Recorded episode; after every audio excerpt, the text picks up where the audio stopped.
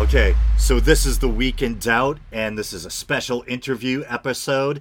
And today I have my old friend and fellow podcaster, CWebb, aka Chris Webber. Well, maybe CWebb's the AKA, but uh, Either for, way. for you were CWebb's not your Christian name. No. Um, you were formerly the host of CWebb Sunday School, and you want to branch out and not be pigeonholed by being confined to the topic of atheism. And so you started Paranormal Skeptic Academy, which is an excellent podcast in which you pretty much apply reason and scientific thinking, critical thinking to ghost hunting shows and cases of cryptozoology and things like that. Um, and uh, I wonder if before we start, I just wanted to quickly say uh, thanks to Ian Lascelle for liking the Week Out Facebook page. I hope I didn't butcher his last name. I have a Thanks, habit. Ian. Yeah, there you go. Double thanks. and then also I want to thank Frederick. I think it's La Chapelle. La, hmm, La Chapelle. Go with it.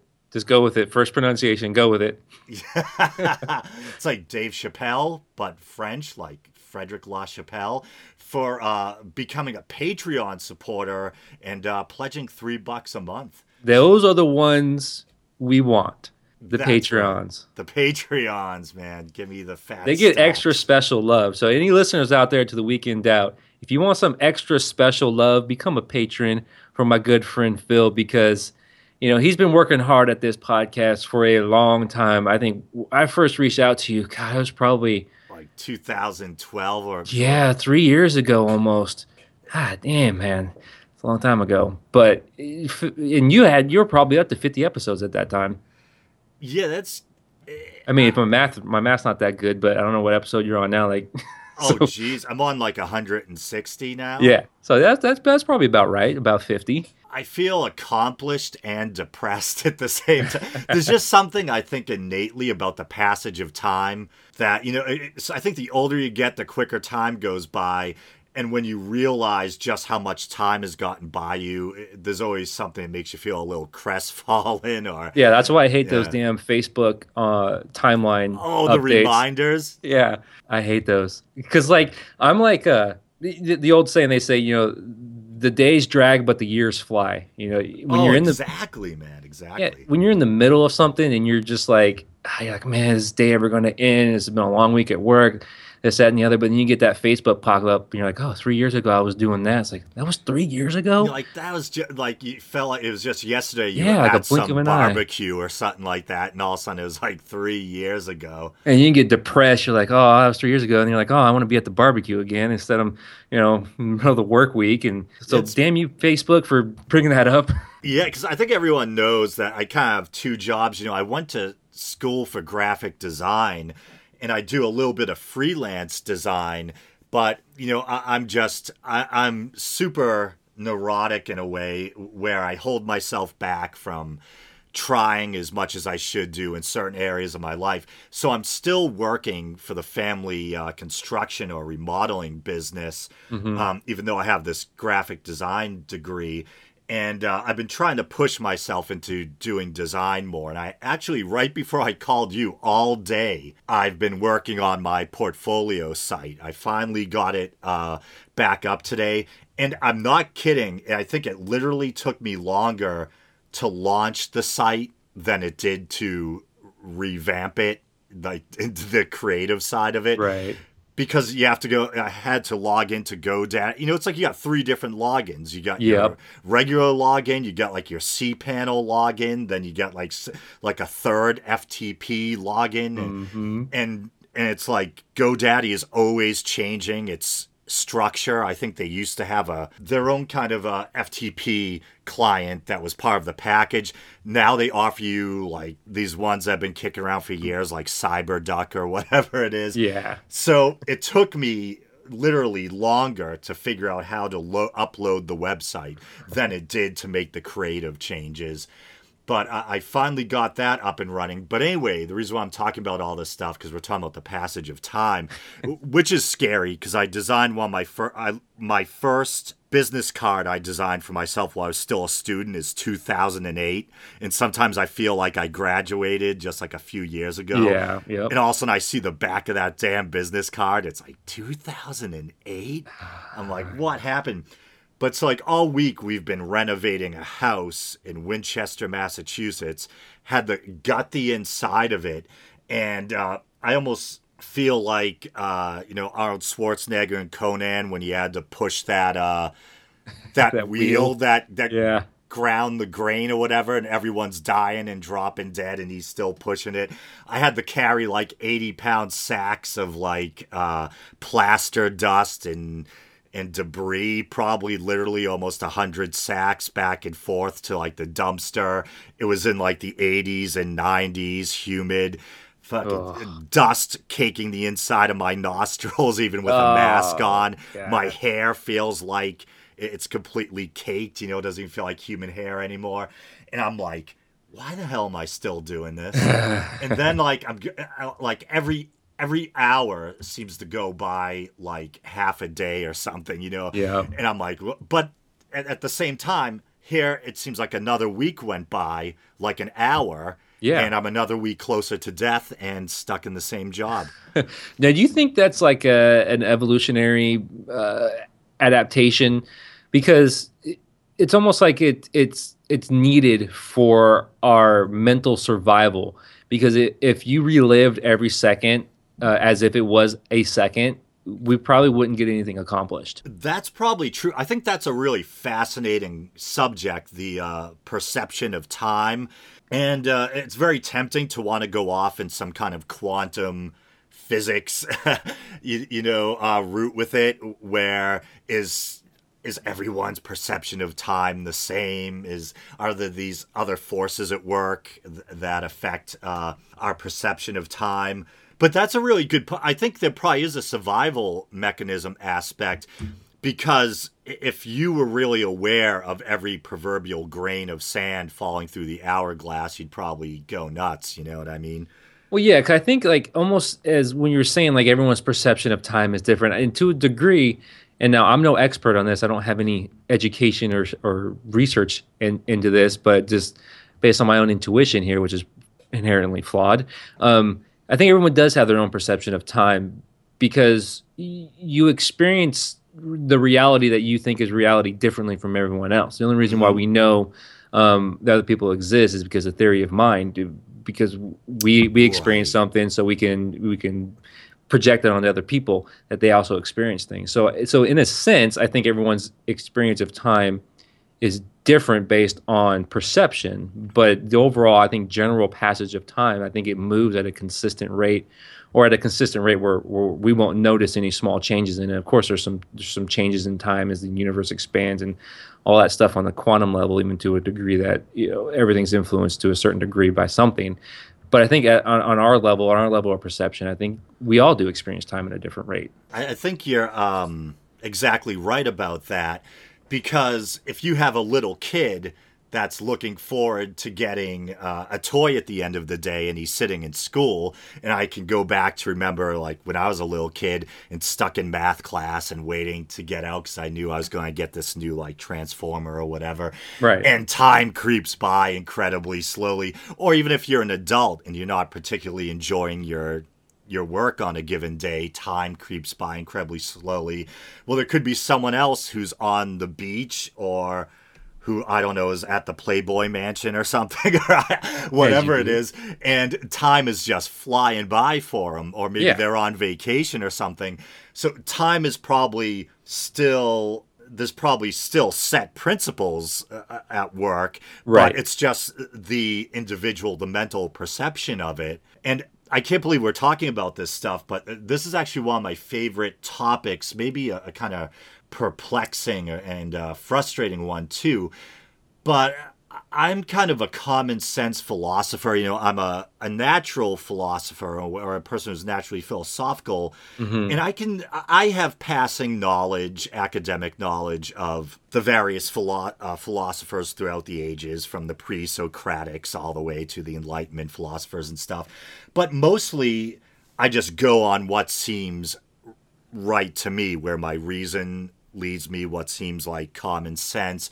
And when I think about time, and this is this might be naive, but I've always wondered to myself, is time really a thing unto itself? I know the mm. experts say it is, but my common sense intuition about time is it's a human concept that we use to measure physical, biological uh, phenomena like growth, decay that we use to um, that we use to kind of measure the rates of natural processes, or uh, like whether it be the, how many revolutions um, around the sun the Earth goes a year, or uh, like I said, um, growth, decay, things like that. Mm-hmm. But if you t- listen to someone like Neil deGrasse Tyson or actual uh, physicists, they will tell you that time is indeed an actual thing unto itself. In fact, it's kind of one with uh, space. You, right. Space time is an actual thing, a phenomenon unto itself. And that's so hard to wrap my head around because to me, time seems like an abstract notion that we would create to kind of measure our mortal lives and the phenomena that we see in the natural world. And the, but uh, what the hell is time? You know what I mean? Yeah, that that's that's a very complicated and detailed question because you say what is time, but we're we're living in time you know, time is a part of the very fabric of our being from who we are to the universe.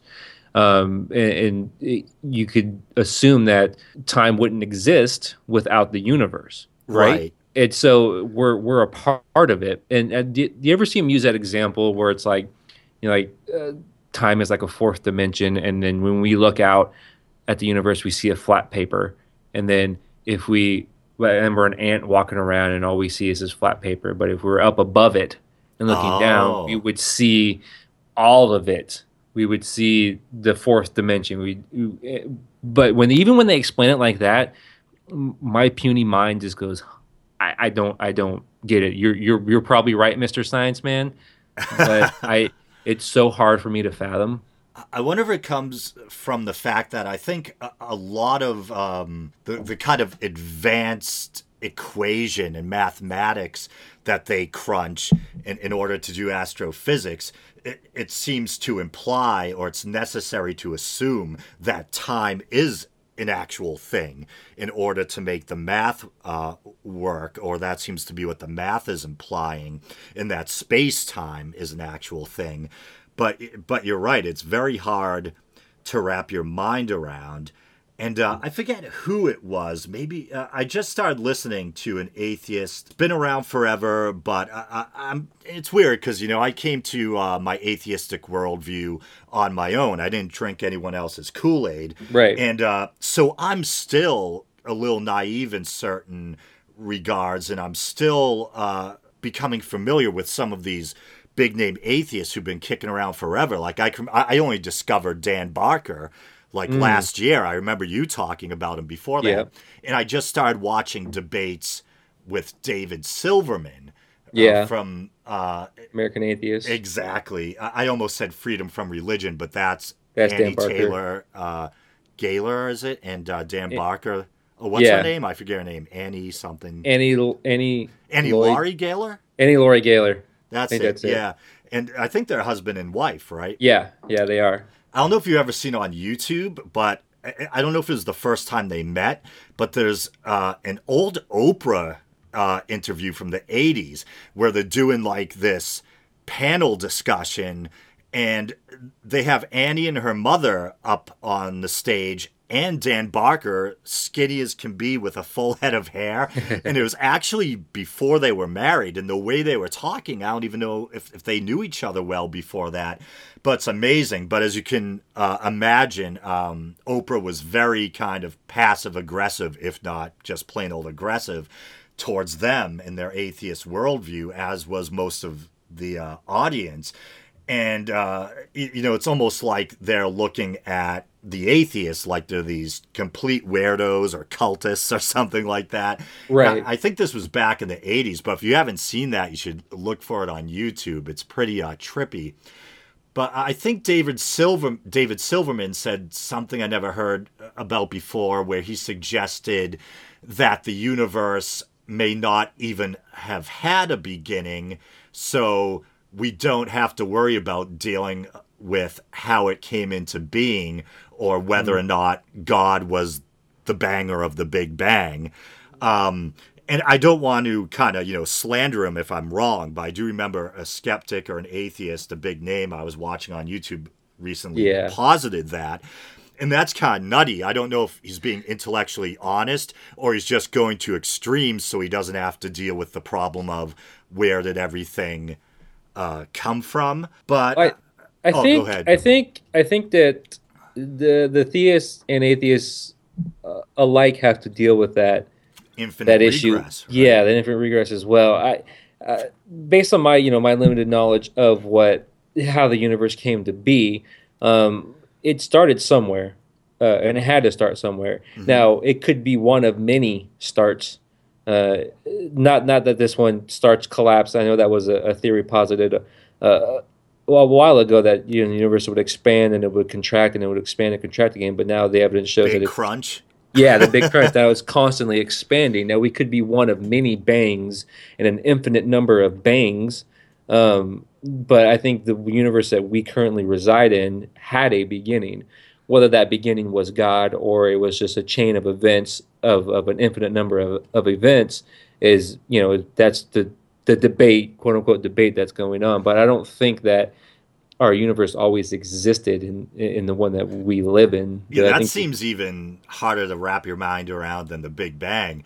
Um, and I think mainstream science points to uh, the Big Bang and that the universe had a beginning. Yeah, I think that's pretty. I mean, that's I hate to mainstream. say settled. Yeah, I hate to say settled, but that's the prevailing theory on based on expansion, the ongoing expansion of the universe. Yeah, I think it's I think it's kind of a French theory. I mean, I think uh, in the research I've did, you know, I I kind of moved on from the atheistic side of things. I'm still kind of involved in the community in, in some of the, the, the the aspects of it, but I'm I'm more focused in the paranormal. But from what I, I remember doing some research into it, is that the the idea of the Big Bang is not very old. The theory of it is not very old.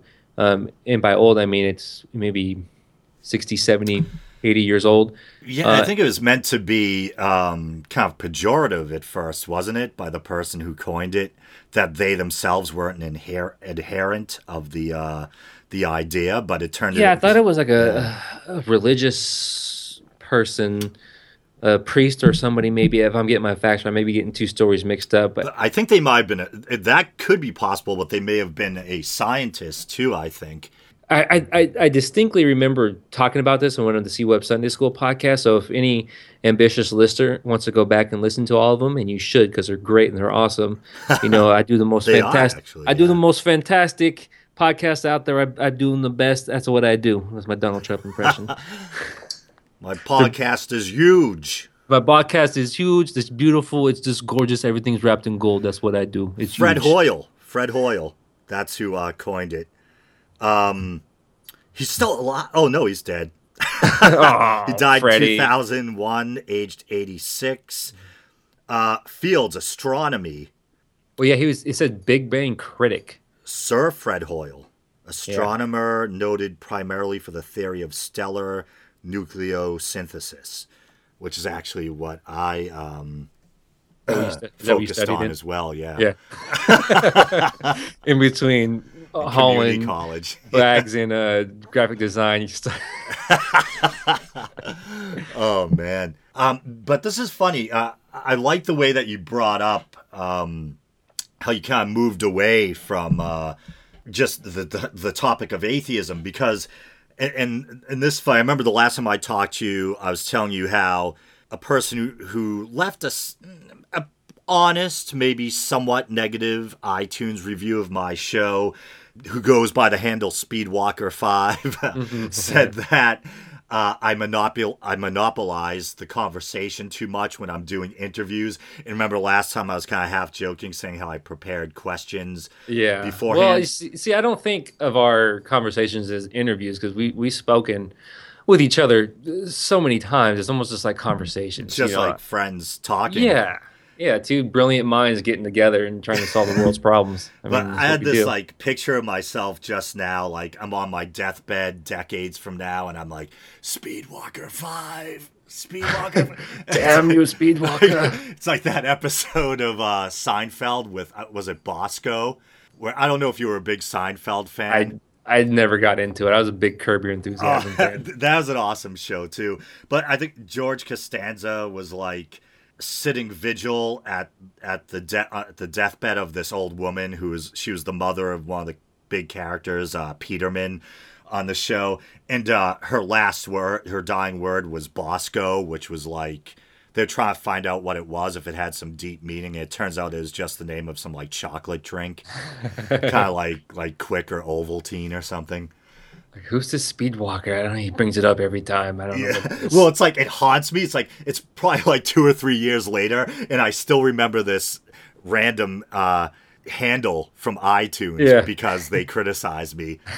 It haunts me. I wonder if Speedwalker Five still listening. I don't know because if they so. if they do, I don't know if it's a he or she. If they do, if they just know the impact they have had on your life. I know that, and uh, I think I told you before how I felt bad because on the air, I, I might have uh, stepped on their feelings because in that same interview, interview, yeah, in that same review, they also said that they continue to listen to me despite the negative aspects eh. because I remind them of a deceased boyfriend. Hello. And I, I joked on the air, how, well, you know, it's pre recorded, about how I got that feeling like they say you just felt like someone just walked over your grave. Like it was yeah. kind of weird. At, at, the moment when I read it, like being compared to a dead, te- being told you sound like a dead person. But in retrospect, the the more distance there is, the, the the worse I feel about it. I'm like, she probably misses this person. Maybe she gets some comfort that there's someone who has a voice mm. similar to that person. And there I was, kind of engaging in gallows humor. But what are you gonna do? No, man, you, it is what it is. You know, when it comes down to it, you're doing a show.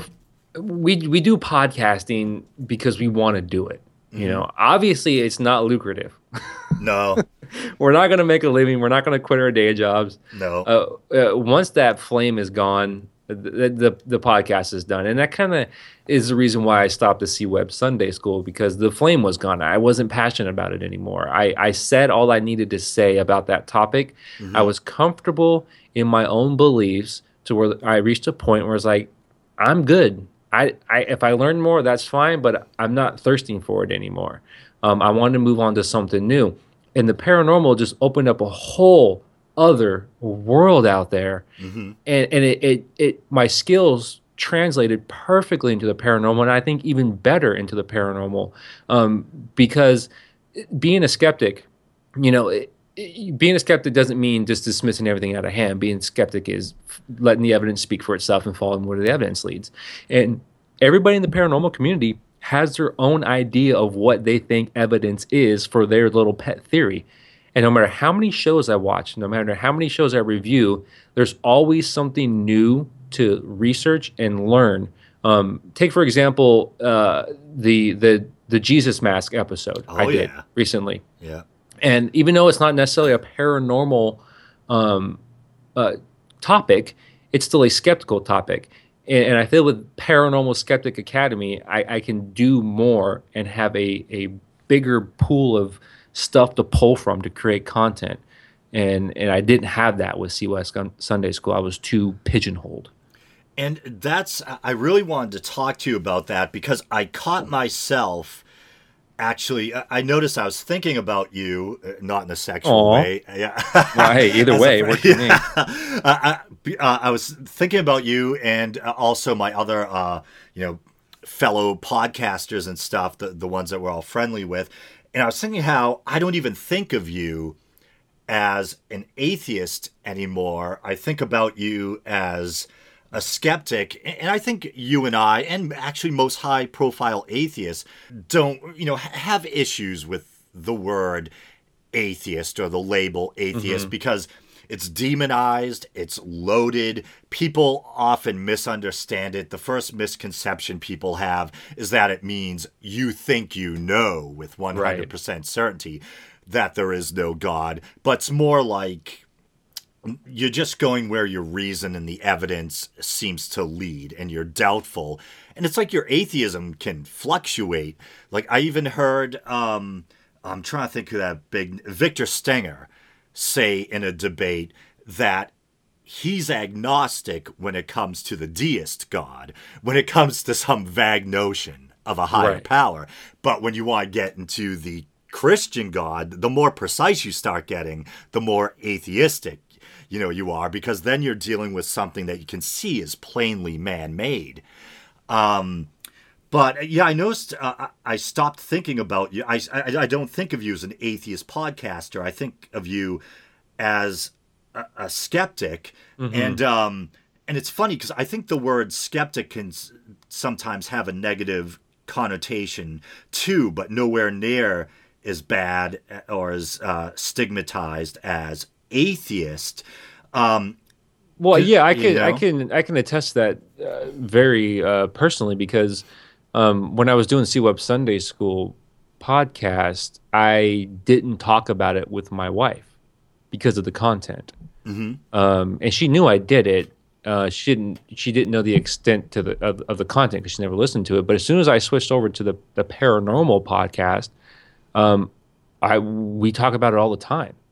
You know, I, I tell her about my future plans for it, the the, the stuff that I'm doing to promote it, uh, the content of it, uh, everything. Uh, and, and you're right. You, you, be, being labeled, it's sad being labeled as an atheist. It, it, it's it's still a dirty word. absolutely Being a skeptic, uh, you know, you kind of have to pre-qualify it by I'm not. you're a skeptic. party pooper, but you're not an all out.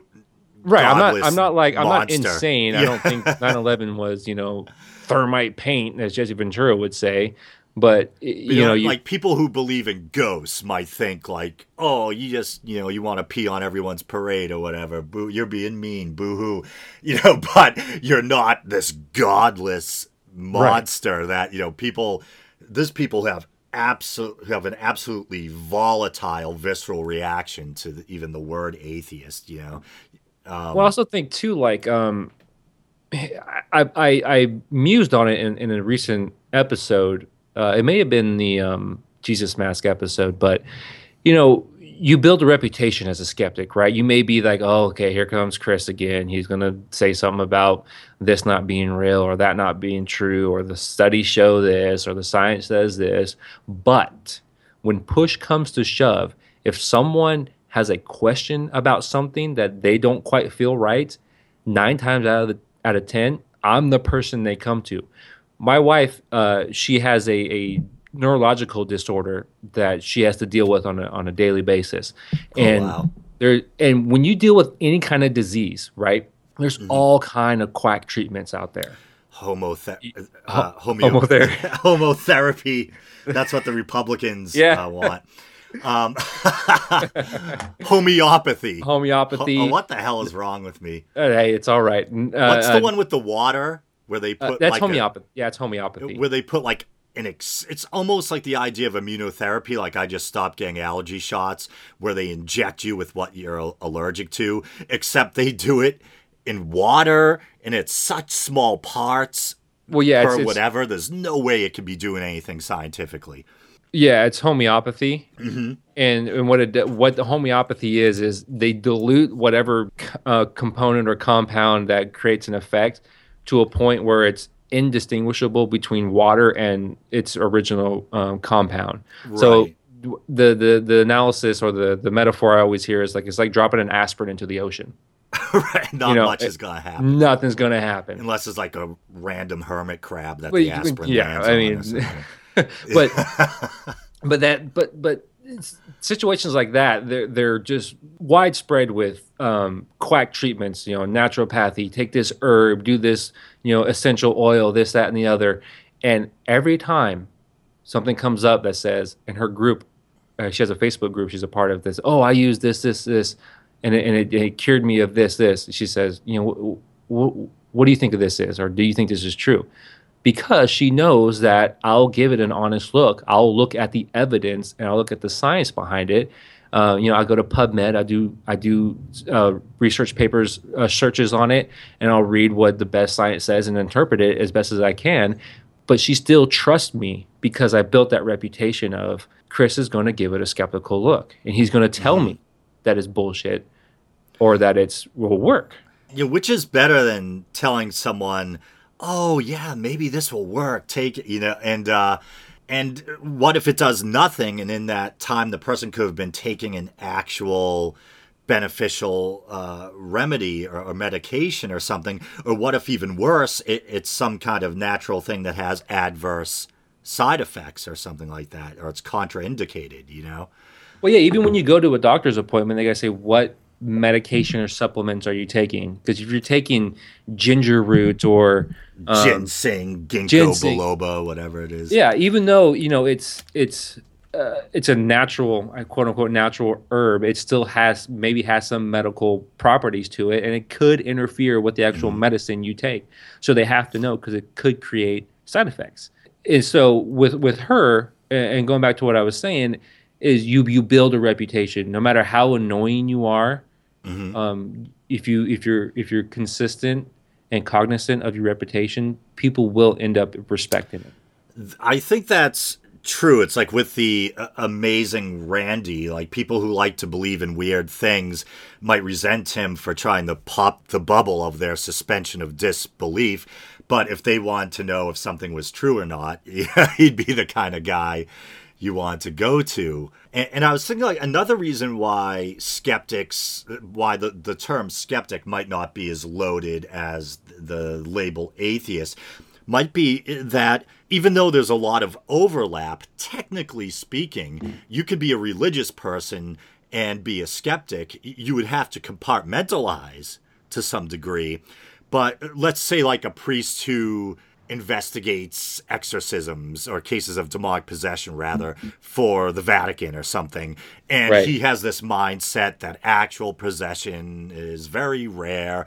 And he's going to assume that there's some kind of worldly or medical explanation, some kind of uh, psychopathology or, or some kind of neurological thing going on. He might have to compartmentalize, and he believes in these strange supernatural things in certain areas, but he might be a practicing skeptic Right. when he investigates those cases. Or I imagine you could have, say, a Christian that thinks it's wrong to mess around with the occult or something like that. So he debunks the occult or, or Right. something like that. You know what I mean? Well, I think um, skepticism crosses boundaries, right? Mm-hmm. You know, atheism is pretty cut and dry. You don't, Don't believe, in a higher power. in a Yeah. higher power, right? There's Yeah. there's no gray area, but I think skepticism it does cross um, boundaries, and, and in the paranormal community, you see that a lot. There there are skeptics who are atheists, there are skeptics who are Christians, there are skeptics who are Wiccans. Uh, it, it runs No, the that's gamut wild. well, it yeah, well, it, it but it's true, um, Mm-hmm. especially with the paranormal. Um, you you you can have uh, atheists who believe in the paranormal, right? That's could- actually true too. Like some of the stuff. Uh, Sam Harris doesn't speak a lot about it, but we've pro- all of us atheists who are Sam Harris fans have probably heard him mention in passing um, how he sounds like he puts a certain amount of credulity in certain paranormal phenomena. Like uh, telekinesis or whatever the heck it is, remote viewing or something like that. But Well, I mean, yeah, uh, if there's a scientific mechanism behind it, um, that's the thing I like to point out in my shows because uh, the one thing about ghost hunters in particular is that they automatically assume what they know about ghosts is true. So they assume, Uh, you know, they're they're this energy, right? And then when you die, your energy gets released. And, Whatever that is, right? right, exactly. so so they automatically assume that's true. So when they use their EMF meter and they detect an EMF in an area, they assume it's a ghost. But they never established why a ghost would leave energy trails or why a ghost would suck the energy from your battery of your camera. They, they, they never established that. And that's what I try to point out is you, you can't assume things unless you establish, you know, the, the proceeding before it. But they, that's what they do. They go into it with an automatic assumption. Confirmation bias, man. You can't be doing that. Oh, confirmation bias is, is rampant in p- the paranormal. Um, it, it's so once you know what you're looking for, it's so obvious to spot. It, it's almost not it's almost not fun because it's so easy. now, is the, the are uh, the EVPs a big uh, example of that? The electronic voice uh, Phenomenon? Yeah, where they kind of uh, what's the word? They kind of precondition you. They they they usually tell you what you're gonna hear before they play the tape. Then you have this kind of audio pareidolia thing going on. You know what I mean? That's exactly what it is because um, it is pareidolia. We're pattern seeking creatures, and we try to make patterns out of nothing. Um, and EVPs are, are no exception to that rule because uh, it's random noise that your brain tries to make sense of. And if you're already preconditioned to look or hear something, um, you're going to hear something, and it's just by by coincidence that what they hear is what they were looking for. You know, how do Yeah. they know that this was a female voice who was telling you to get out after you were challenging them to something? Because that's what you expected to hear, and then that's what you heard. I think I, was listening to your show not long ago, and, and uh, I usually kind of binge listen to your show. If I, you know, if I miss for some, you know, sometimes you fall out of the habit with certain podcasts and you want to catch up. So I might listen to like three episodes of yours at the the same time to make sure I get all caught up. So I'm not sure which one it was. But this family moved into it's basically like the same story every time. This family moved into a house and they think they're not alone. They thought there were little kids, the ghosts of kids in the house with them. And the ghost hunter said it sounded like they were saying they don't want us or something Yeah, like that. yep. I mm-hmm. forget which episode that was. That was the most recent one with the Ghost Hunters, the pilot episode of Ghost Hunters. Oh yeah, that's right because you did the kind of history Yep. of uh, ghost hunters, and I think you talked about how as the show went on, it kind of became more and more sensational, and when it Mm-hmm. started out, they were actually more kind of measured in their Yeah, approach to it. skeptical, uh, Yeah. using that term lightly. Well, yeah, because um, they said in that episode in particular. Can you hear me? Okay, still. Yeah, fine. Okay, it was it, that episode in particular. Um, they were saying, you know, you know, they don't want us, and the setup to that was this was an older house, um, and, and they had these air ducts in the wall. Um, they're probably about a you know a six by six hole in the wall where it would pump the air through Oh, okay. uh, to other rooms, and you can hear a pin drop in another room, and it would just echo through that vent. And they were testing it. Uh, Grant and Jason were testing it. I said, "Yeah, let's check this vent out because she could be hearing stuff from that." I'm like, "Wow, that's a skeptical moment. Congratulations, guys! You know, golf clap." And so they they tested it. They had Jason stand on one floor, Grant on the other floor, and he would he would whisper, and they would hear it. He would hear it. Um, Grant would hear it through his ear, and then the camera would pick it up. And what they did next is that let's put a voice recorder right there. All right. So, so my first thought was, okay, maybe they're going to put a voice recorder right there, and they say, okay, we hear this, we know it's the vent, so we can rule that out as a possible EVP or a ghost. Quite the opposite.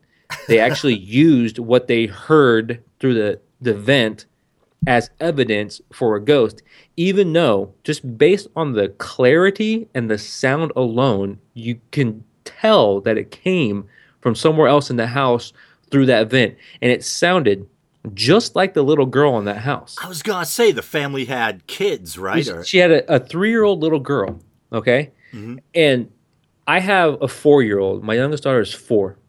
And the conversations she has with herself on a daily basis is absolutely amazing to watch because she's playing three or four different characters in her head. She's walking through the house. She's playing Frozen. She's playing uh, Teen Titans Go. She's playing any any number of shows all at once. She's different characters all the time, all all every day.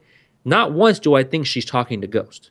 She's right. just that's what children do, mm-hmm. and not once did they question the child um, as far as this is what a normal three year old does. That's a good because even if let's give them the benefit of the doubt, let's say no. for the sake of say for the sake of argument, the voice did say they don't want us.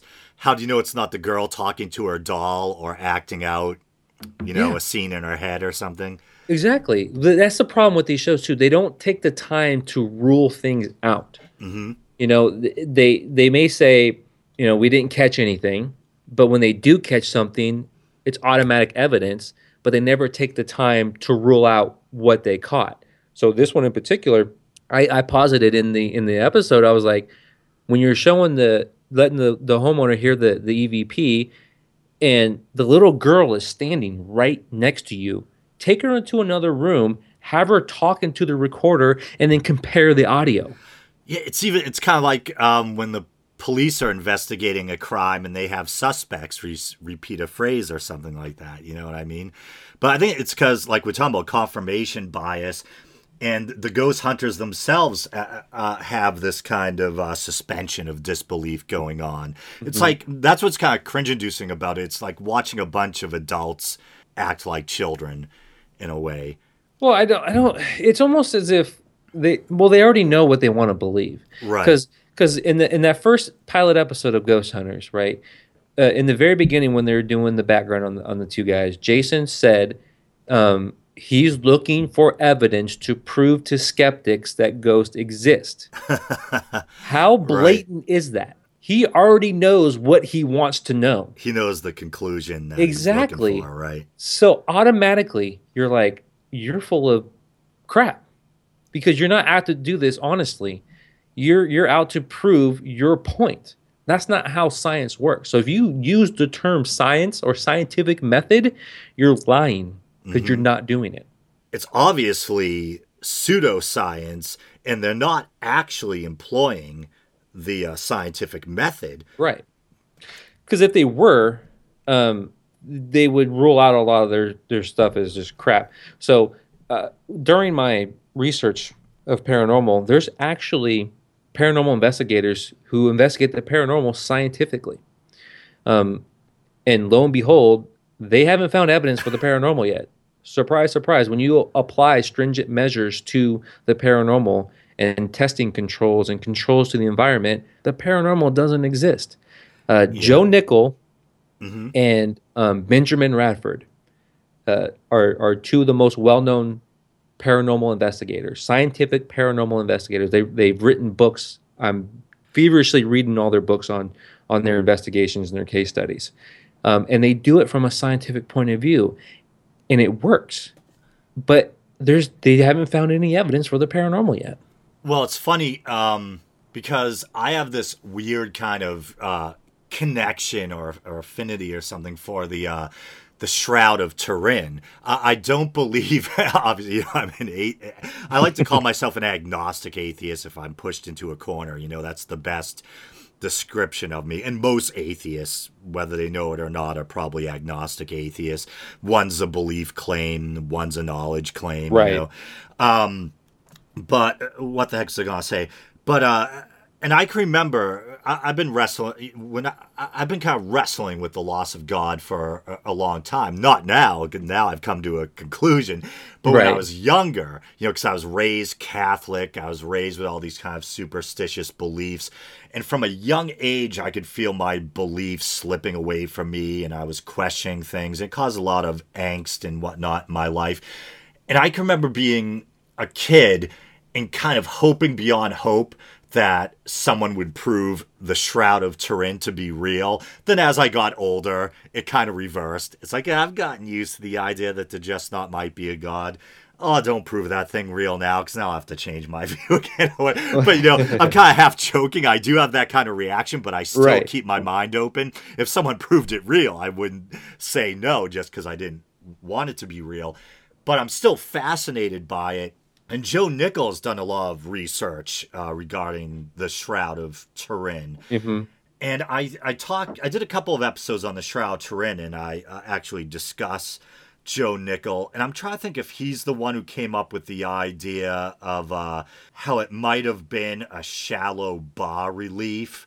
Because the Shroud, I don't know how familiar you are with the uh, Shroud of Turin. Are you familiar with it? Or I mean, I know what it is, um, but I'm not too up on the history of it. Just what I heard from you and other people talk about it. Yeah, so it's basically like a rectangular cloth with the image of the front of a man's body, and it has all the classic signs of, uh, or it fits with the, the classic tale of the the scourging and the crucifixion. There's all sorts of little lacerations, nail holes, uh, marks from a crown of thorns or whatever.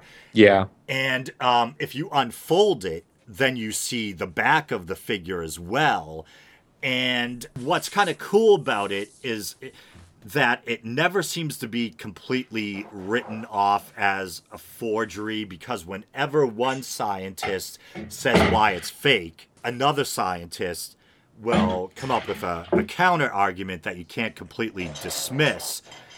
Um, and the- Well, see, see, let me speak to that real quick. okay. Um, so there's two different things between it's fake and that it it's it's quote unquote real, meaning that yeah, it's really old and something created it, Right. but doesn't mean it's really Jesus' silhouette or whatever. Well, that's the thing with it. It so the the story where it kind of gained uh, momentum in a way, and, and it goes back to most likely it is a medieval forgery. I'll just say that. But uh, the story of it kind of begins oddly enough in the nine in the nineteenth century, where this Italian photographer, I think it's Secondo Pia, something like that, Right. took a picture of it. And when he saw the negative, he uh, pretty much uh, shit a brick, metaphorically speaking. I'm going all. Be I have a couple of ciders in me. I'm swearing. Sorry. You're gonna have to put explicit label on this one. Exactly. And, uh, and what he the the shroud itself has kind of like an ochre or sepia colored image, and the the image looks rather faint. But when you take a picture of it, it looks like a photographic negative, and it's chock full of information and detail. So that made people believe that caught the world's attention. And then they did uh, like carbon dating tests and samples and whatnot.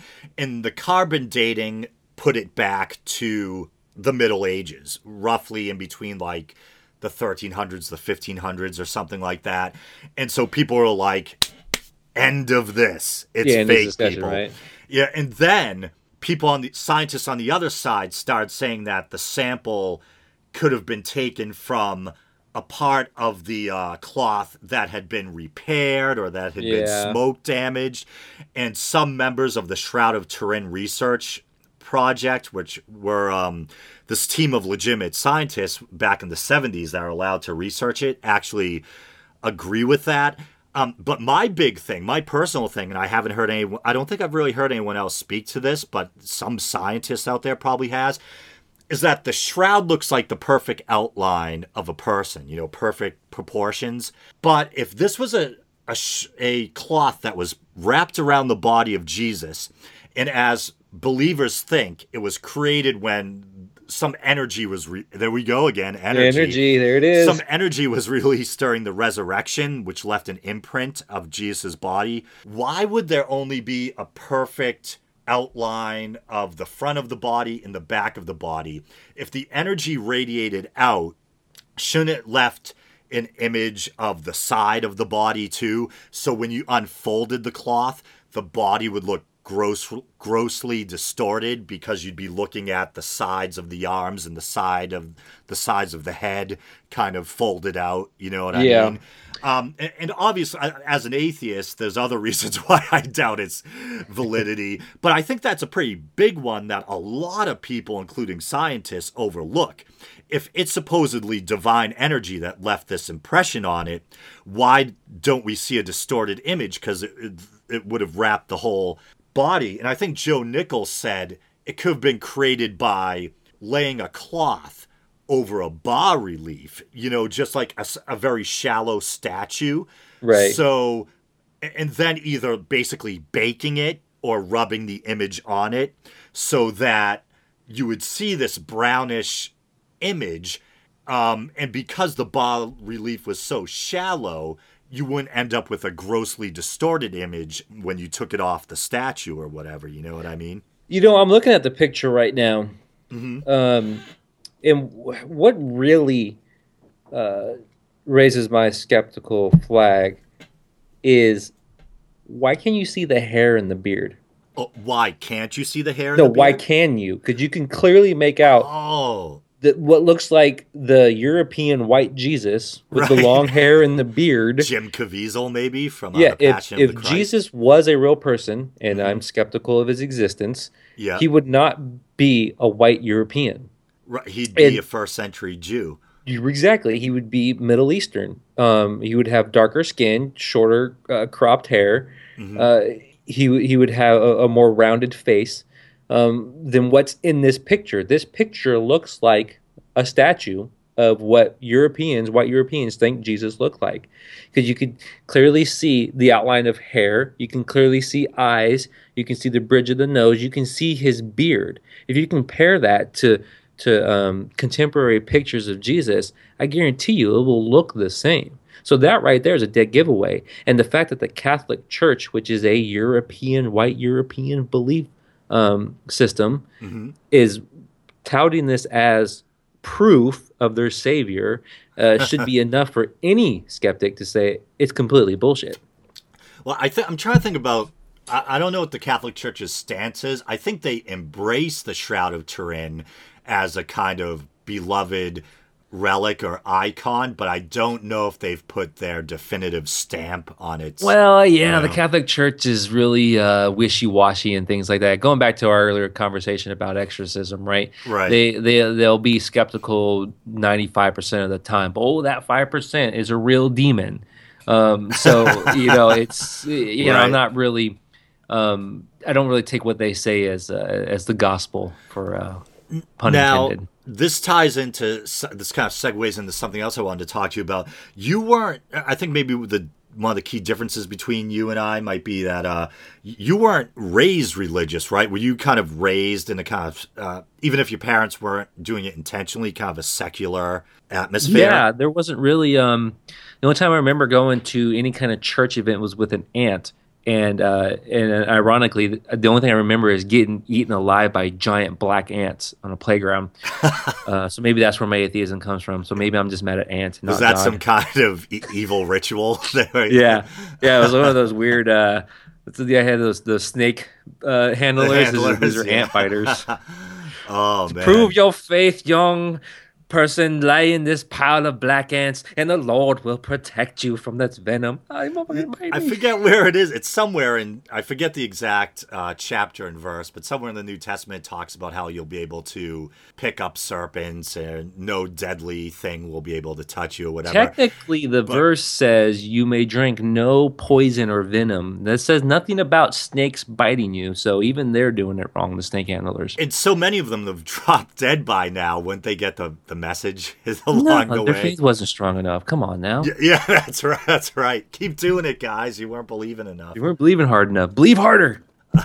oh man, that's so crazy. And I, because uh, I I think I brought that question up because we were just talking about exorcism, and I think I've mentioned before how uh, it- it's funny. Even though I became a non-believer at a relatively young age, even though I probably wasn't fully aware of terms like atheist and agnostic. Um, still, The Exorcist did such a number on me as a kid that even though I was well into my kind of unbelief, you know, in my 20s, I, I probably had nightmares about The Exorcist at least like once a year up until the time I was like 27, as, in, as embarrassing as that is. And I think part of it is just because of the uncanny and disturbing imagery a- and uh, sound so. effects and stuff. Yeah. But I wonder if part of it was from having a Catholic upbringing that kind of reinforced some of that supernatural stuff as well. Well, and can maybe if someone like you saw it, they might not be as uh, bothered by it. Well, I can tell you just anecdotally, right? Um, the movie Stigmata. Oh, I remember that with uh, Patricia Arquette. Yeah. I used to have a Uh, huge crush on her, man. so it's it's it's a Catholic cen- Highway? No. I'm sorry, I didn't want to interrupt you, but she's she's naked in Lost Highway. Go on. Hold on, let me Google. No, Mr. Skin, is that what it is? Um, uh, I'm probably not doing very well with my female listeners right now, but go on. that's all right. Uh, but but it's it's a Catholic centric movie, right? Right. Uh, but it had an impact on me um, because yeah, I think what it is uh, because when you when you read the Bible and and I've read the Bible, um, you you you don't have any reference point to what you're reading to put a visual on it. So you use kind of what you think it is or what you've seen in movies of what it would be like. Because when I read the Bible and they talk about you know the the the slaughter of all these people, they talk about you know fire raining down and destroying cities. I don't have any concept of that from my reality. So I would you know pick things from like Deep Impact where I see asteroids hit Right. the earth, right? And I think that's the same thing with movies and how it reinforces people's belief, and that's why I'm going to pick on Christians because that's what I'm most familiar with. Why they they rely so much on a visual medium to to reinforce their beliefs because it gives them that reference point. So when I see stigmata and I see you know she's having her her hands uh, bleeding and her feet bleeding and you know all this stuff going through that that supposedly what Christ went through, um, it, and see it happening to a real person. You know, even though it's special effects, it, it gives you a reference point, and I think that's what Christians rely on a lot is that visual aspect of it. Well, that yeah, I think, and that kind of ties back into we're talking about images of Christ. You know, like uh, isn't it funny how Jesus kind of matches your ethnicity, and even though you don't see it as much, but you know, um, there are some repre- representations of uh, a black Jesus or minorities from whatever uh, ethnicity or whatever will sometimes have images of Jesus that match. Yeah. You know, that people want a savior that looks like them or at least has the same skin color, unfortunately, or whatever. Uh, it's, it's kind of an ugly way of uh, thinking. Well, you know, I, nah, I, I mean, I don't think it's really an ugly way of thinking. I think that's just, I think that's just natural, and, and we want to, re- we want to find things we relate to that. that yeah, that's have. true. That's true. You know, uh, you know, Tupac is famously, you know, saying, you know, he's looking for his black Jesus. chocolate Jesus, baby. Right. You know, he wants his, he wants his savior for his for for who he is. You know, the white Jesus doesn't work. I want the black Jesus, the black Jesus who understands me, who who's lived as I have lived. And I don't I don't think that's uh, necessarily a bad thing. I, I think it's poor thinking, and it's It makes sense in a way too because if you've been so marginalized that you look at the other group as the quote unquote other because they're suppressing you and you know that they don't even look at you as being fully human because of just because of the color of your skin then you're not going to want to think of your god as looking like the people from the out group who's oppressing you. yeah which always baffles me about um, the the the Christianity of of Black Americans. Right, like they were being uh, so oppressed and so brutalized. Why Right. would you accept the belief system Of your masters. oppressors? Right. Yeah. I, it might just. I I wonder how many generations it took for that to kick in. It could be like a generational thing, like people became more susceptible as the um, African beliefs kind of receded. You know, with the, the passing of generations. Yeah, I, I don't know, but yeah, it, it does make you think. Like you almost want to go back in time and shake them and like don't yeah. don't, Don't, you know? their, uh, yeah, Kool Aid, man. it's it's almost like um, you know, if I if I can put myself in that position. It, and it's really hard for, for a white man to do that. And I've been- Right. dear listeners, please, I, I I'm trying to empathize. I thought you were. I You're, you're not black. no, This, sorry, this I'm not that interview is over. I thought I was talking to a black man. Sorry. go, go on. um, but but like it's almost going back to hope, right? If if you're looking, you're in that position, um, you're looking for something greater than yourself to grab onto, um, and and you, you maybe j- uh, two or three generations later, that's that's what you know, um, because that's what was taught to you. Maybe your roots. Uh, from your continent, from Africa, are, are forgotten, or maybe it's blended with the belief system that you're in now. Like but it's almost a, right? yeah. I mean, no one, no one can can look at someone like Martin Luther King Jr. right Mm-hmm. and say his Christian uh, upbringing did not influence his social justice because if you listen to any speech he has ever given, Oh yeah. He uses his his Christian his Christianity as a, a a point of reference for his social justice and for his his civil rights movement. If if you hear any atheist the Exodus say that, story is, is Yeah. a big resonates a lot with Right. Um, yeah, if you can't say Christianity influenced Martin Luther King and you deny that, there's something wrong with you exactly. it, it's it's a, a, so evident and so apparent in, in any of his speeches. Um, so you got to think it's it's a hope thing um, because what most Christians, uh, and I'm theorizing here, what most Christians they want to they only want to believe the good things about their their faith. hmm You know, they don't want to talk about the ugly, nasty things. And if you ever bring it up to them, they always come up with an excuse to go, "Oh, that was the Old Testament," or or that was an epistle that Jesus didn't say, or Jesus didn't say that, because they only want to remember the good things. And I think m- maybe that that culture, that those people found the good things in it. We're they New Testament people.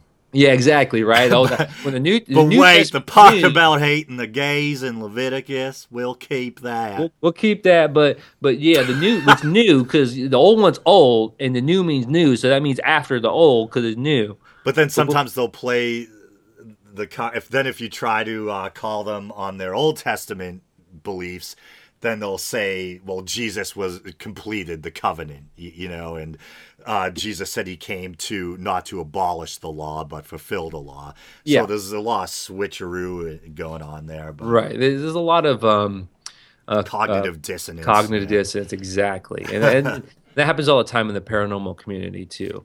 But I, I think I- aliens. Yeah, I think it's a hope thing. That's that's that's my thing. I think it's something they that community found, and I I've spoken to several black atheists. Um, I had a friend in social work school who who she was a black atheist too, Mm-hmm. and uh, we we talked about this subject a lot, and and even she. Who's she's heavily involved in social justice and, and in the history of the civil rights movement.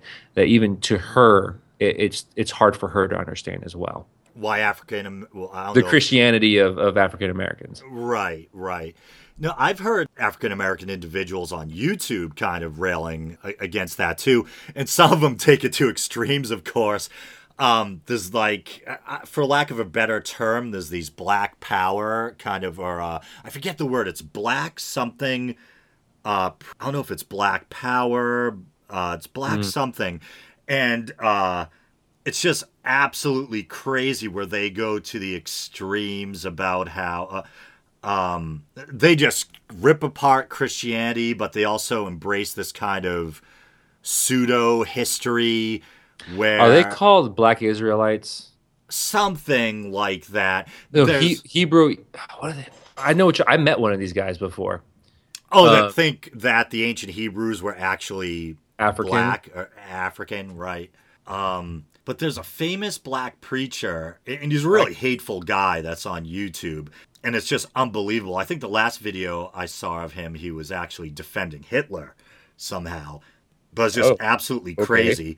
um, but yeah, I think, but it's basically just like flipping racism on its head. Like white people are the savages, and Yeah. black people are the enlightened and advanced, super civilized ones, or whatever. Right. Um, we're all out of Africa, baby. It's just uh, melanin and uh, Exactly. It's superficial changes, yeah, to the climate and things like that. Um, there was You some. Oh, go ahead. I'm sorry. I said, you know what I find fascinating about evolution What? is that there's more genetic diversity within Africa than outside of it.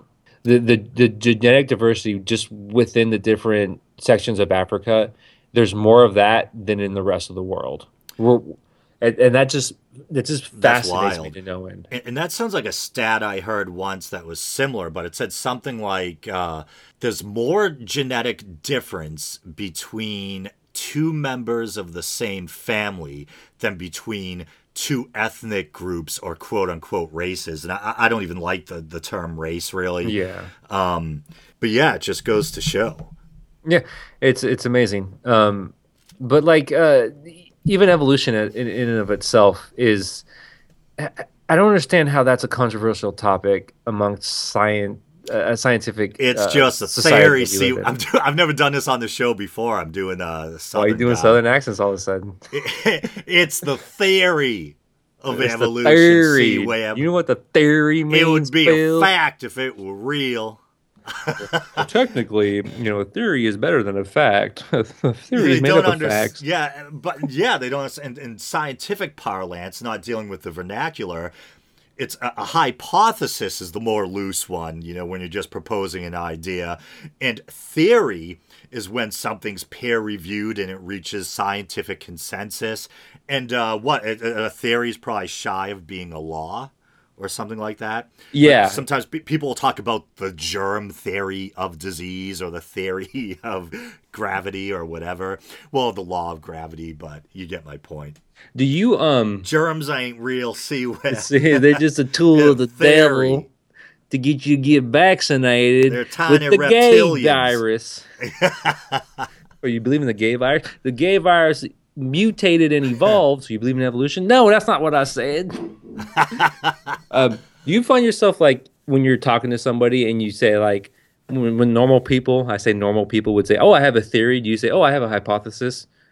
No, no, it's just a different. It's a semantics. It's uh, I do. I do every time someone says. I like I come up with an idea. I don't say I have a theory. I say, "Oh, I have a hypothesis." well, that's actually pretty good. You're actually uh, trying to reinforce the actual scientific usage of the words, which right. can't fault you for that. That's if more people did that, there'd probably be less confusion eventually. It's know? my own little fight I'm battling. Your here. own little contribution. Mm-hmm. That's what. Yeah. There was something I was going to ask you about. Uh, I don't even know if you'll like the topic because. Uh, Gamergate. I'm not talking about it. not Gamergate, but I was gonna say not ga- not gamergate precisely, but pretty damn close. I was gonna say what you think about this about the whole like atheist infighting in the MRA. I, I didn't even know MRAs existed till I till like three months ago or something. Like the MR the men's rights movement versus the feminists. Uh, you don't have to talk about gamergate. We don't even have to talk about this. But I, I, just noticed that it seems to get your back up a bit when, whenever I, I, I mention the topic. So I, I take it. Uh, yeah. The uh, so you know the men's rights activists. So there, there's actually a legitimate purpose for such a group, right? Um, take take uh, child custody, custody and, rights and, stuff. Custody yeah. rights, right? There's actually a legitimate reason to have a group like this. The problem with the group is that they extend it beyond what it should be. Um, mm-hmm. they, they almost it's almost conspiratorial, where it's like there's this conspiracy amongst uh, feminists to to destroy masculinity when mm-hmm. that's further from the it's the furthest thing from the truth. I think they say beta males or something. What what what did what, what was that one where it's like I don't even need women? It's like, dude, are you getting laid? Oh, dude, yeah. There's something I never heard of before. I didn't know what the hell it was. It's uh, MGTOW it stands for men going their own way or something like that. Yeah, and I'm have like, fun you, with you that. Take, you taking it to that extreme, man? Go ahead, have fun with that because you're not procreating, and there'll be less of you with each successive generation. That's so true, and you'll end up dying off. Have fun with that guy. It reminds me of like the Little Rascals or something like the He-Man Woman Haters Club or something. There is almost like a childish mentality about it. You know what I mean? Yeah, it, I, I think it has um, a, a younger uh, demographic um, to it. There may be a few people who are older who are, are at the forefront of the movement, mm-hmm. um, but but the problem is they take the focus off real issues. Um, it's almost like Alex Jones. You know who Alex Jones is, right? you know about the FEMA camps there. Yeah, the, exactly, right? Yeah. I'll be dead by the time this airs, so we gotta get this out. so Alex Jones um, uh, is almost as if he sometimes 9/11 was an inside job. I got the papers right here. The government's coming for me. I'm take it from me. I don't know what to do. All right, I'm going to send this out on a USB flash drive, secure. I'll give you the password in a separate email. If you open it up, just make sure you open it up in a secure location. All right. Bohemian. Bohemian, Bohemian Grove is real though, but I don't think it adds up to much. But it's it's creepy. But yeah, uh, yeah, well, yeah, yeah. All the rich so, so, white again, people dress that, up in robes and do yeah, plays and stuff. That's but. that's my point, though. My point is he actually touches on legitimate issues. Mm-hmm. It's the fact that he goes far and beyond what the implications are that people just joke and laugh and laugh it off. Right. Because he touches on legitimate issues that we need to be addressing as a society and as a country. Um, but the fact that it's so cartoonish it's it it, it diminishes the impact and it and it, it trivializes the conversation.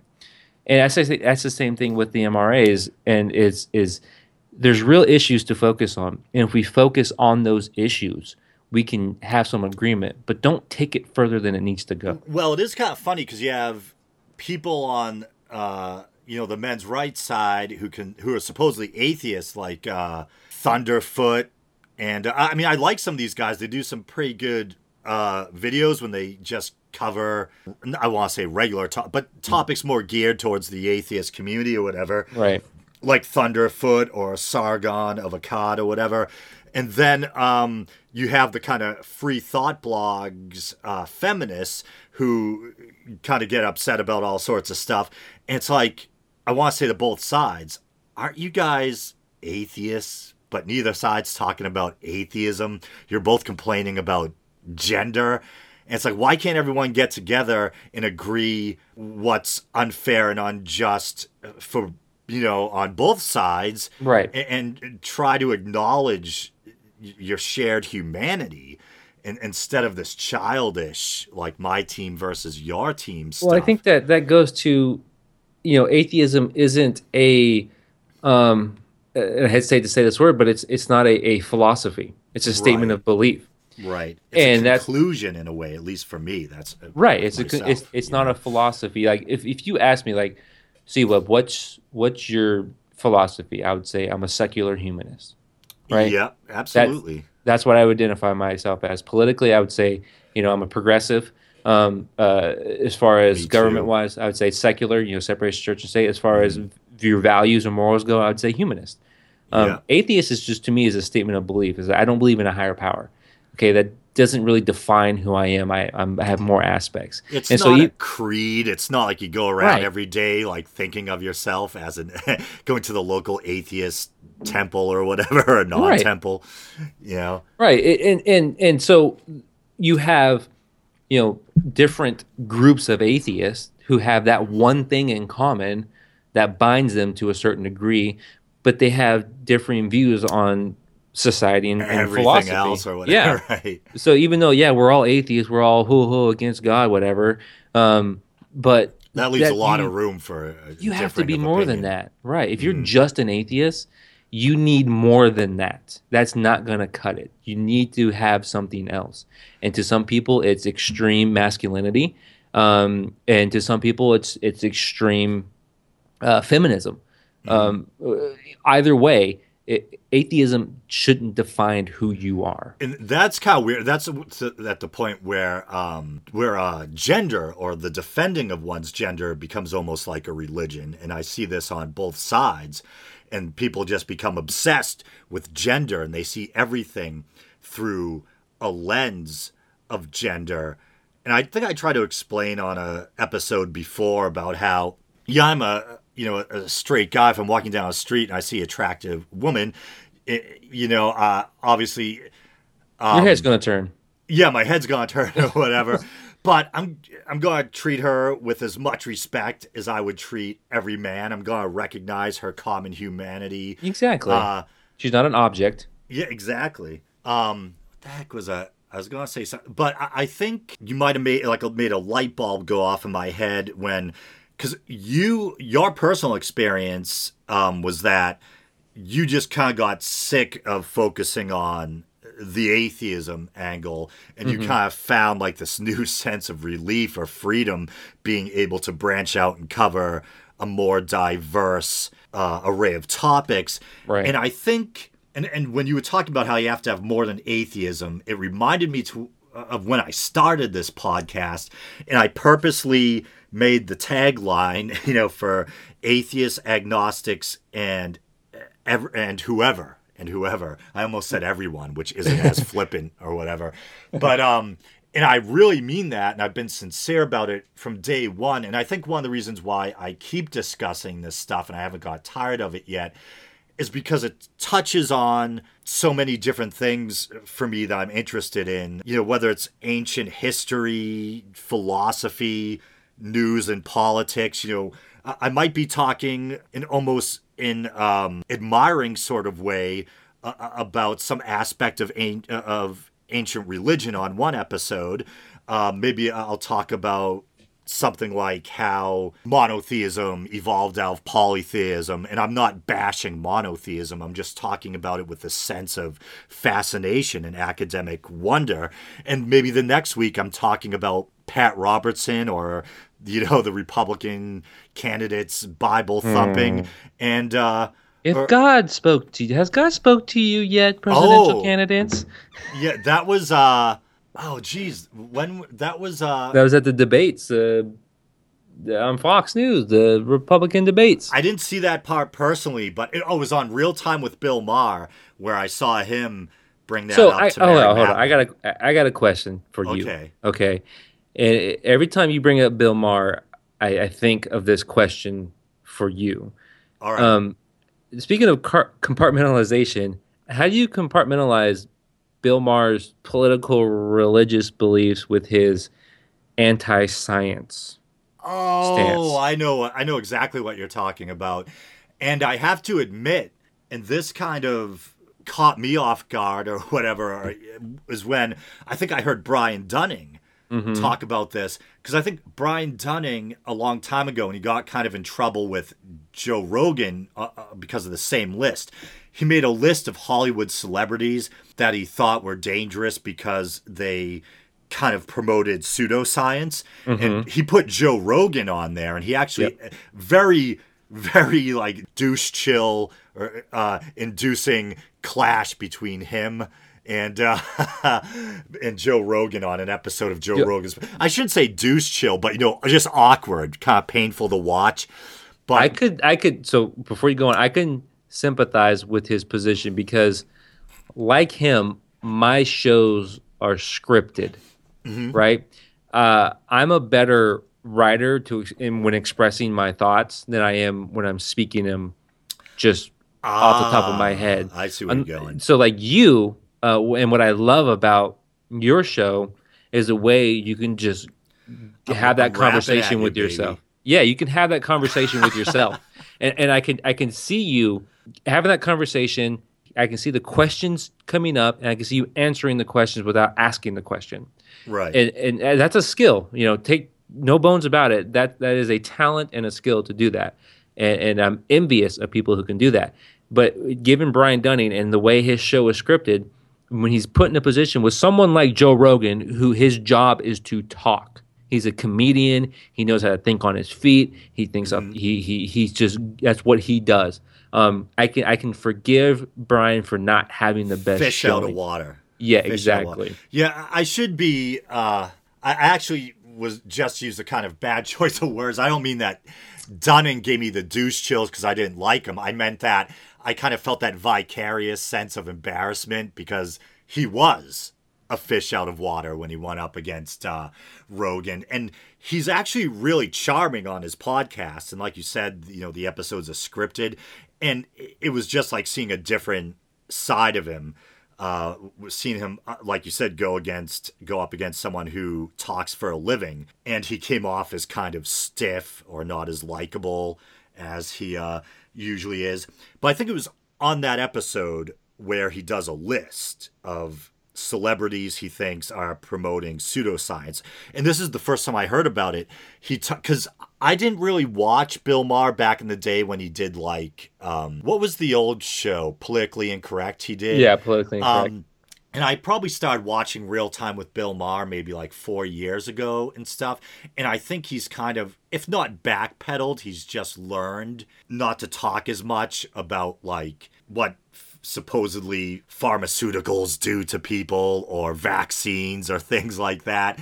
Um, but yeah, that was kind of a wake up call when I when I listened went back and listened to some old episodes of Skeptoid and heard Brian Dunning bring that up. And supposedly, yeah, Bill Maher does have a history of saying some anti-vaxxer type of stuff and being kind of uh, very critical of the pharmaceutical industry, in, in which, in a way, I'm sure there are bad and greed-driven aspects of the pharmaceutical industry. But at the same time, as someone myself, you know, I take asthma drugs and Right. uh, benefit I it. take Prilosec for heartburn. Uh, as I've mentioned on a couple episodes recently, I've wrestled with things like depression and anxiety to Mm-hmm. some degree over the years, and I take a tiny dose of an antidepressant every day.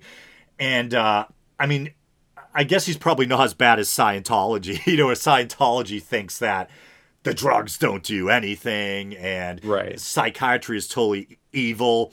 And if you go back, it's really kind of pathetic, but I think L. Ron Hubbard originally wanted Scientology or Dianetics or whatever to be looked at as a branch of uh, psychiatry or something like that. And he got rejected by the psychiatric community and he kind of held this grudge against them and that in part explains scientology's antagonism to um, the psych the the uh, psychiatric industry but yeah but I, I actually do remember when i first started watching Bill Maher's probably before i started the podcast and he would talk about with like with a lot of suspicion and disdain how people had to be wary about drugs and pharmaceuticals and stuff and I think it's just a matter of science. Like certain, like antidepressants, most of them, like the selective serotonin reuptake inhibitors, elevate serotonin primarily and some other neurotransmitters. And we know it's a feel good chemical. It's also the chemical that chemical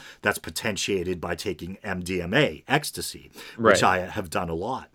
But uh, back in the club days, at least Full disclosure. the 90s the 90s and the early 2000s were a wild time or whatever but uh what the heck was i gonna say but uh, so it just makes sense you know you, you have a deficiency perhaps of a certain chemical you have a drug that elevates that chemical all right let's go it makes sense that it would help you. Yeah i think there's a problem with uh, drugs and uh, with you know legal drugs in a sense that a lot of them have of course side effects or adverse uh, effects because we're still primates groping at the at the truth you know we're still experimenting.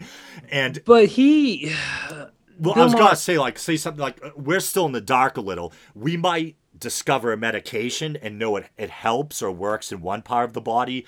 Well, it could be having adverse effects in another part of the body or in a way we don't totally know. But I still think medical science is so unbelievable and it's done so much for us.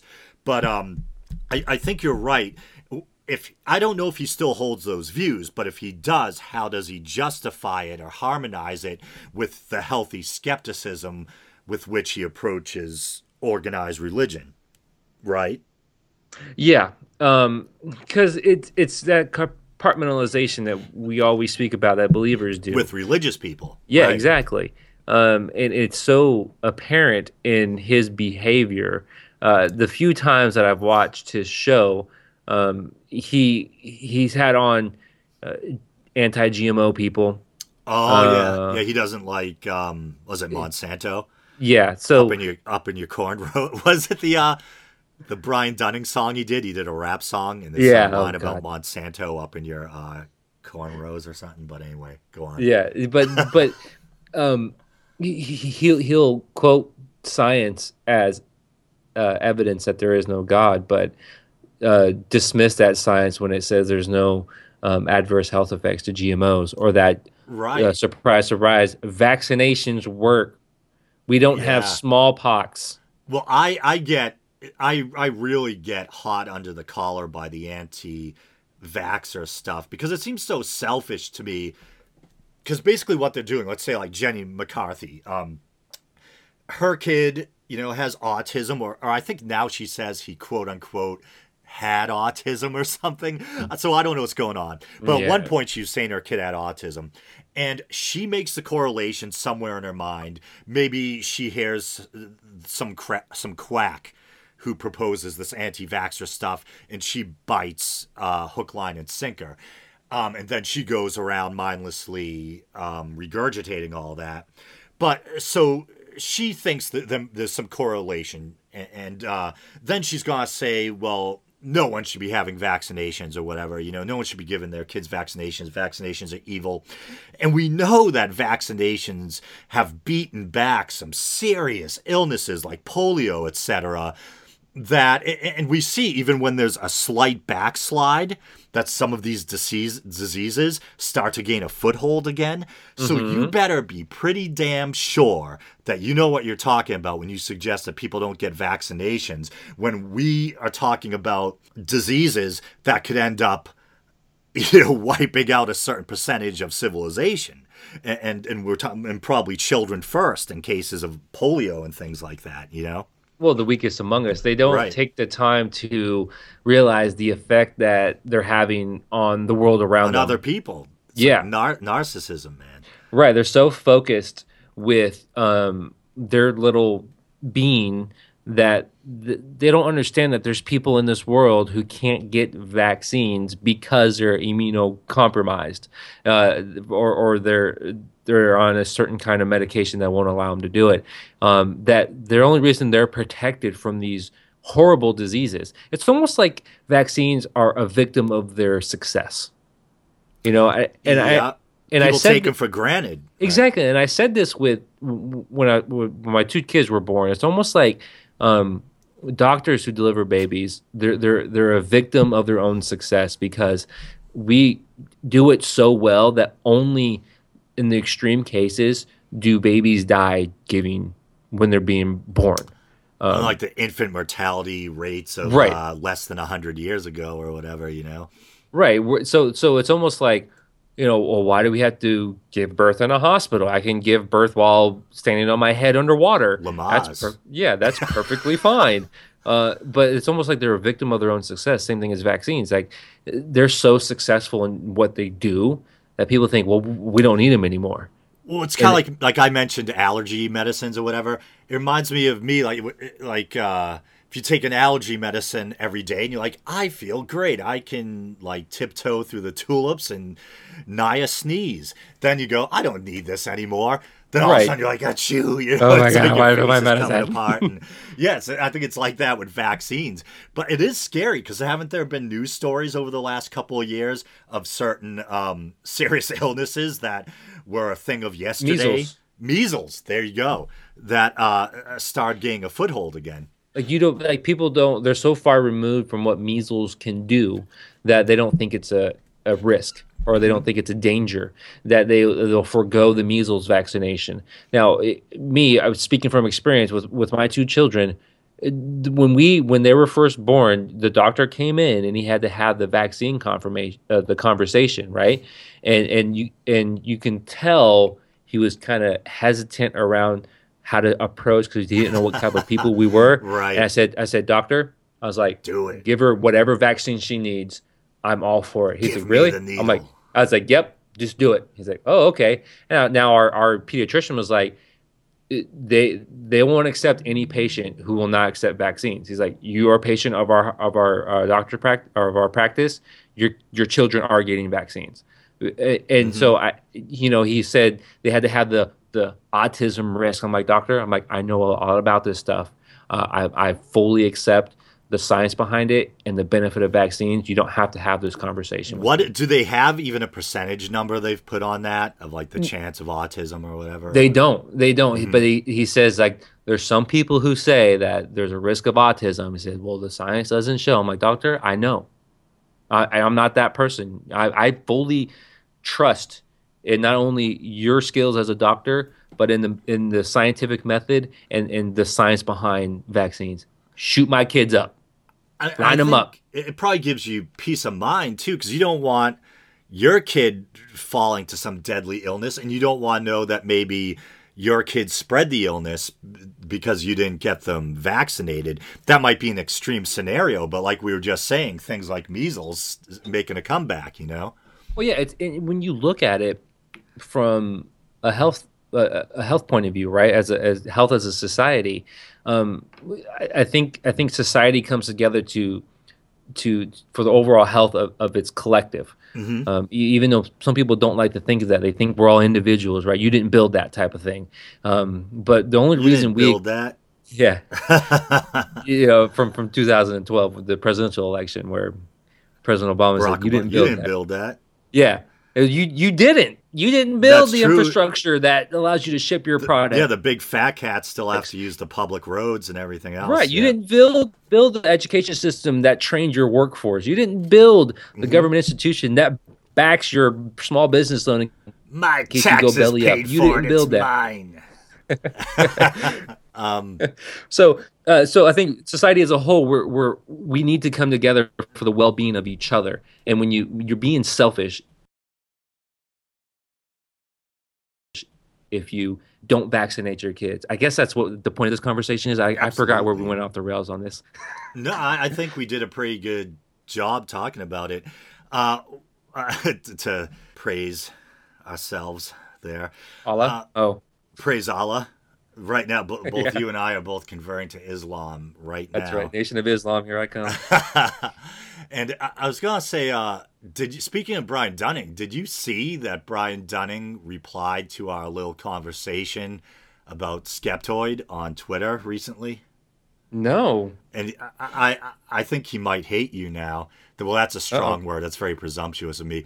But remember how I said uh, I loved the Jesus Mask episode? I said it was well researched and it reminded me of Skeptoid. And you said something about, but with I'm more, more charisma. And then Yeah. I made the D and D joke or whatever. Well, Yeah. he said, uh, all of a sudden Brian Dunning tweeted a podcast can ask for no higher praise. And he did a little winky emoticon.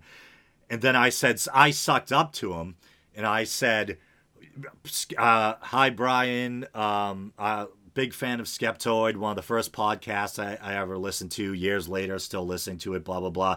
And he, you know, gave me some kind of pat on the head or something like that. And uh, yeah, so he saw it. And then um, a listener of the show asked me if I thought that was actually Brian Dunning or if it was a stand in. And I'm not going to get into why it might be a stand in. We all know that. But I noticed the most recent episode of Skeptoid. It's a listener feedback episode, and it's Brian Dunning. So uh, he's actually out of jail now. Oh, there you go. I was trying Uh, to tiptoe around it. Yeah, I don't know if you follow him on Facebook. No, not uh, on Facebook. uh, but he said uh, something on Facebook where it's like, I or it was like, well, that was a thing, like you know, like he just got out of. Like it was just a weird dream or something. yeah, I think I think he's in the new uh, Straight Outta Compton movie. By the way, I was just gonna his- say, is he like gangsta now? Is he all With- like jailhouse his, uh, tattoos and yeah. stuff? uh, with his uh, street cred now, white collar prison. Um, oh yeah, that's true. White collar prison. but uh, I think he, uh, yeah, I think he's out of prison. But I, I think it's it's it's, it's legitimately him because I about three or four years ago, um, I, I sent him an email about uh, antibacterial soap. Um, people were saying that the antibacterial soap were um, getting into the water supply and causing males to be impotent. And I told him, um, I said, "Hey, maybe this might be a good skeptoid topic." And he's like, "Yeah, that might be a good idea." Uh, so I threw an email. cool. So he responded, "Yeah." He did that with me too. He's actually, he, I don't know if he still is because email almost seems like it's becoming a thing of the past, at least for me. I do all my communicating through uh, social media usually.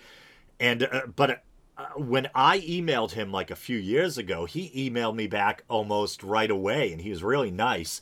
And I suggested that he do an episode on the case of I, I think it's Annalise or Annalisa Mitchell or uh, I, she was either German or Austrian, but it was a case of demonic possession that had well not at you know we're skeptics or whatever, but uh, supposed demonic possession that happened roughly around the time The Exorcist came out, either, either a little before or a little after, and. uh this girl's parents were super religious, especially her mother. She was probably like in her early 20s. She had a history of epilepsy. And I think and a Catholic priest came and performed a series of exorcisms. And she either rejected food or they starved her as part of the exorcism. And she basically looked like a human skeleton by the end, like a concentration camp victim. And it's pretty sad. There's some devastating images of her online that are really hard to look at. And uh, there's also some, re- even if you're an atheist, there's some really creepy audio. They have audio of the exorcisms online, and it will blow your mind and send chills up your spine because she's it's in German and she's like screaming and growling like Mm. not even human. And I sent him pictures and he was like I just pictured his voice. He was like yuck.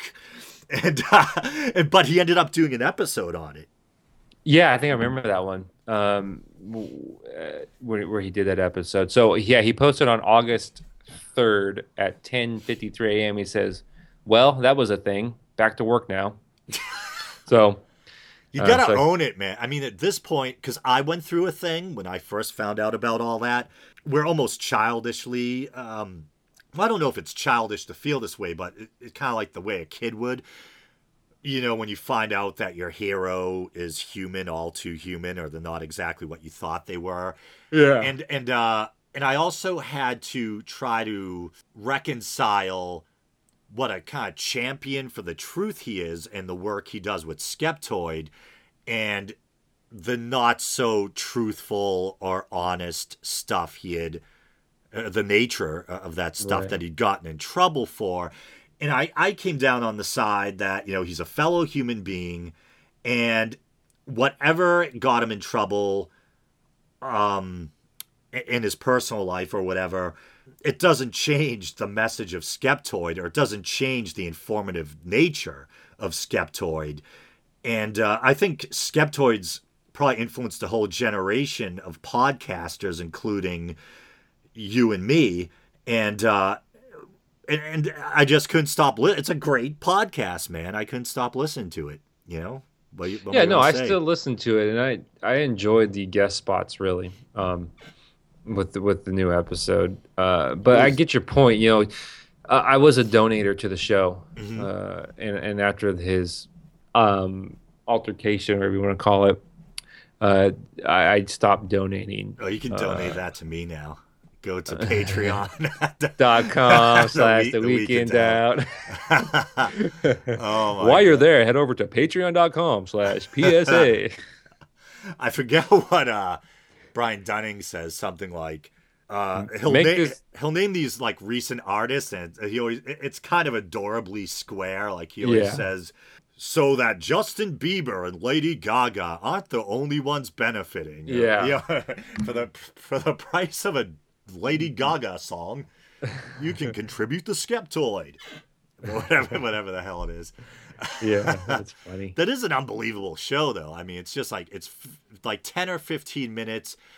I I don't know how he fits all that information into such a short period of you time. know i you've from, done fr- it. You've i've done, done it, it, some of your and stuff. Yeah. and just the the sheer amount of time to put into not only the research Mm-hmm. but the recording the editing and the posting and even just chopping it down to fit into a certain time frame like that's that you know i'm gonna be candid here the reason one of the reasons why i stopped CY sunday school was because it took a lot of my CY Sunday School. c web that was the one before CWebb Sunday. yeah that was that was test that was a beta test But you don't stop? don't look that one up. Don't it's look, horrible. It's, horrible.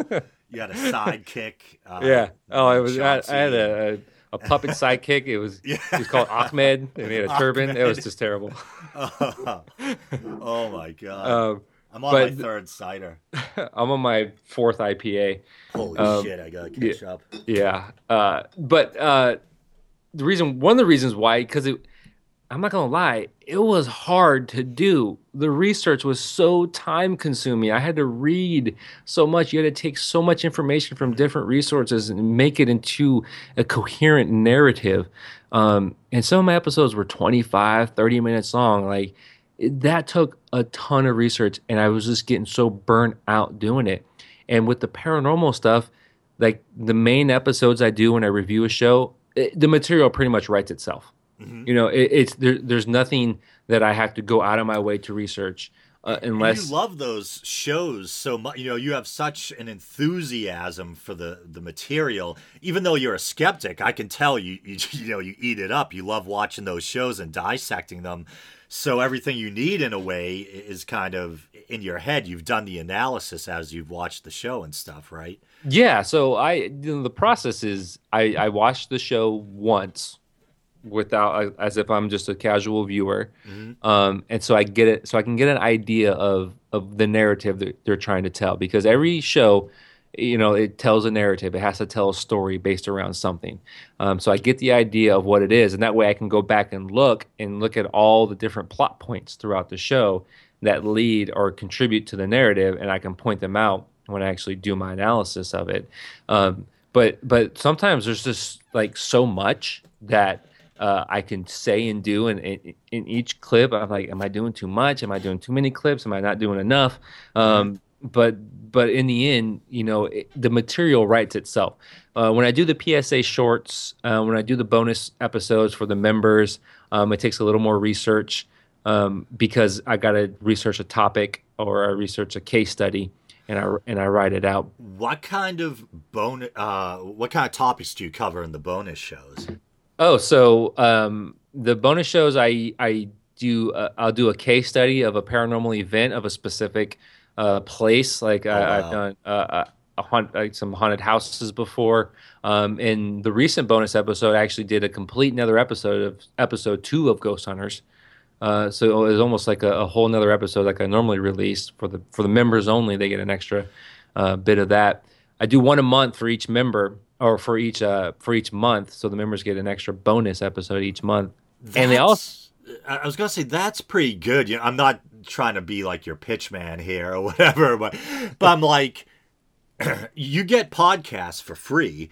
And yeah. if there's a show that's offering free content, you really enjoy the content, then you have to put forth a relative pittance, you know, to yeah. get more content, extra content. You know why? Why not? And and if it's uh, like the way you're describing it, I think some people their idea of extra content is they'll shoot the shit about something stupid or whatever. You're actually researching uh, topics yeah. and adding like a, a full a, another full episode.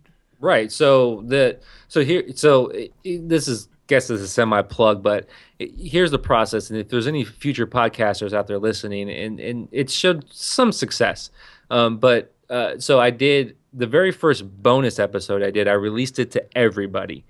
Because I'm saying this is what you will get when you become a member. Mm-hmm. And it was on the KiMo Theater and and oh, I listened to Mexico. Yeah, yeah. So that so normally that would have been just for members only. So it's similar to that. So I'm saying this is what you get for a member. And then the very next one was on pyramid power, where the sh- the pyramid shape um, gives you certain supernatural powers. It makes fruit stay healthy, and it makes it, it's this whole ridiculous thing. And, oh and, my god! And so you get a you get a bonus episode of that. And the most recent one was you get a whole episode of what my the normal podcasts are when I do a ghost hunting show, but it was part two of the Ghost Hunters uh, season episode two of their first season. Um, so it continued where the the first episode left off. And also, uh, since I release an episode every month on the first of the month. I finish recording and editing them way before then. Oh, okay. Right? So, um, so and then I'll release it early to members only. Mem- members will get it as soon as it's posted. As soon as I upload it, members will get it. They don't have to wait till the first of the month. That is awesome. Uh, I did. Uh, I think the two bonus content things I've done through Patreon are uh, I did a history of uh, a brief history of St. Patrick Right. And uh, then I did, uh, and I actually used my design skills to create some album art. It started off as a regular episode, but I kind of polished it up and uh, created some album art. And then just last week, as promised, I didn't want to make a liar out of myself, so I made sure I did it. Um, one of my favorite uh, horror authors is H.P. Lovecraft. He's uh, I don't know how familiar you are. Uh, for some reason, a lot of atheists tend to be H.P. Lovecraft fans. I think he might have been a non believer. I don't know what term he used for himself. But he was a New England horror writer from like the, the early part of the 20th century. And he influenced people like Stephen King and a lot of other horror uh, writers and horror, uh, horror, horror movie makers and uh, he's the one who created the the Cthulhu or Cthulhu mythos. You know, you hear people yep. joking about Cthulhu with all the tentacles and stuff. Yeah, and it's just amazing stuff. He's so intelligently written that it almost seems believable. There's almost a scientific quality to the horror, and uh, a lot of his works are in the public domain. So I took one of his short stories, The Tomb, to be specific, and it ended up being 24 minutes long when I was done. It probably took like two or three hours to edit because I wanted to get it perfect. was, was that was that the um during the time where you were asking about how do you remove breaths? Breaths, yeah. yeah. Actually, I was doing that at the time. And that's the one thing where I start to feel burnout. It's not the research, which I dig. Yeah. It's the uh the editing and i found myself doing this thing with the podcast where uh, let's say i have an episode that's like an hour long and i'll be cutting out breaths and getting rid of empty spaces mm-hmm. it feels like i'm crawling and i'll be like i'm at the 12 minute mark and I'm like, uh, 48 minutes to go. And, and I'll feel like I weeded out like 10 minutes of material, but was really only like two minutes. And I'm like, Jesus Christ, man, when am I going to finish editing this thing? Yeah, I could tell you that when I do, um, when, when I edit and it shows me how long the clip is, right? I say, okay, say the clip is, you know, 15 minutes and I'll go 30 minutes editing it. I'm like, come on, please go down at least like five minutes. So I only have like 10 minutes left instead of 15. And it'll drop to like yeah. 13 minutes. I'm like, damn it, I only edited out two minutes and 30 minutes. God. It's because visually a minute on the screen looks so large, it expands. It's like a, a yeah. third of your monitor. But it's it's actually you know it's only sixty seconds. You feel like you culled out all this stuff, and it's like a nightmare. Like it barely budged or whatever. Yeah, it's it's it, the editing nightmare. That's I I love the final product of what I produce.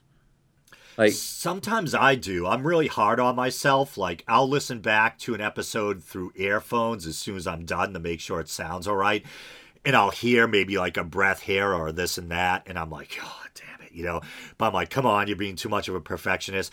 But I find if I let it sit and I go back to it, like I'll listen to older episodes I did, I, I listen to them like a listener would. Yeah. And I kind of enjoy them more. And I probably shouldn't be so tough on myself with like the breaths and stuff because uh, I actually wrapped up this morning. Last uh, yesterday after I got home from work, I started listening to because uh, I've been watching the the NBC series Hannibal. So oh, I, I went back. Show. So fucking good.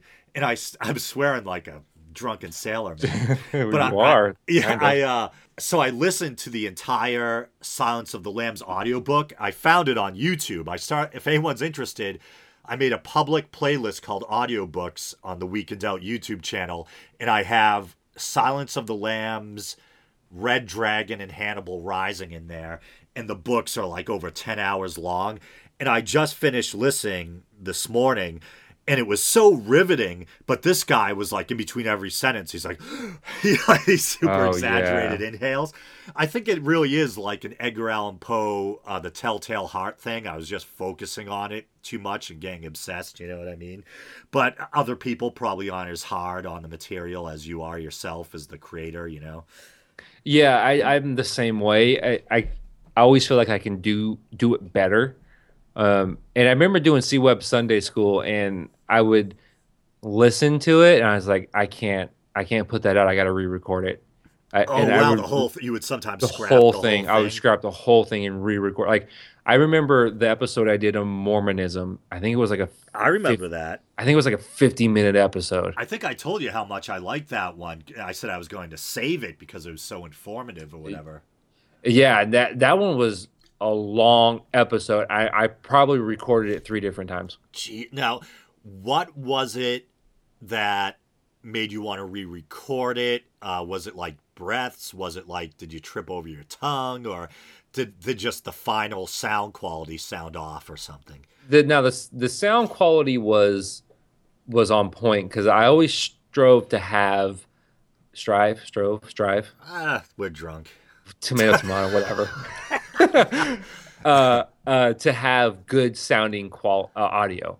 Um, because I there's so many podcasts I would love to listen to, but the audio sounded like shit. I'm like, I can't listen to your podcast. It gives me a headache.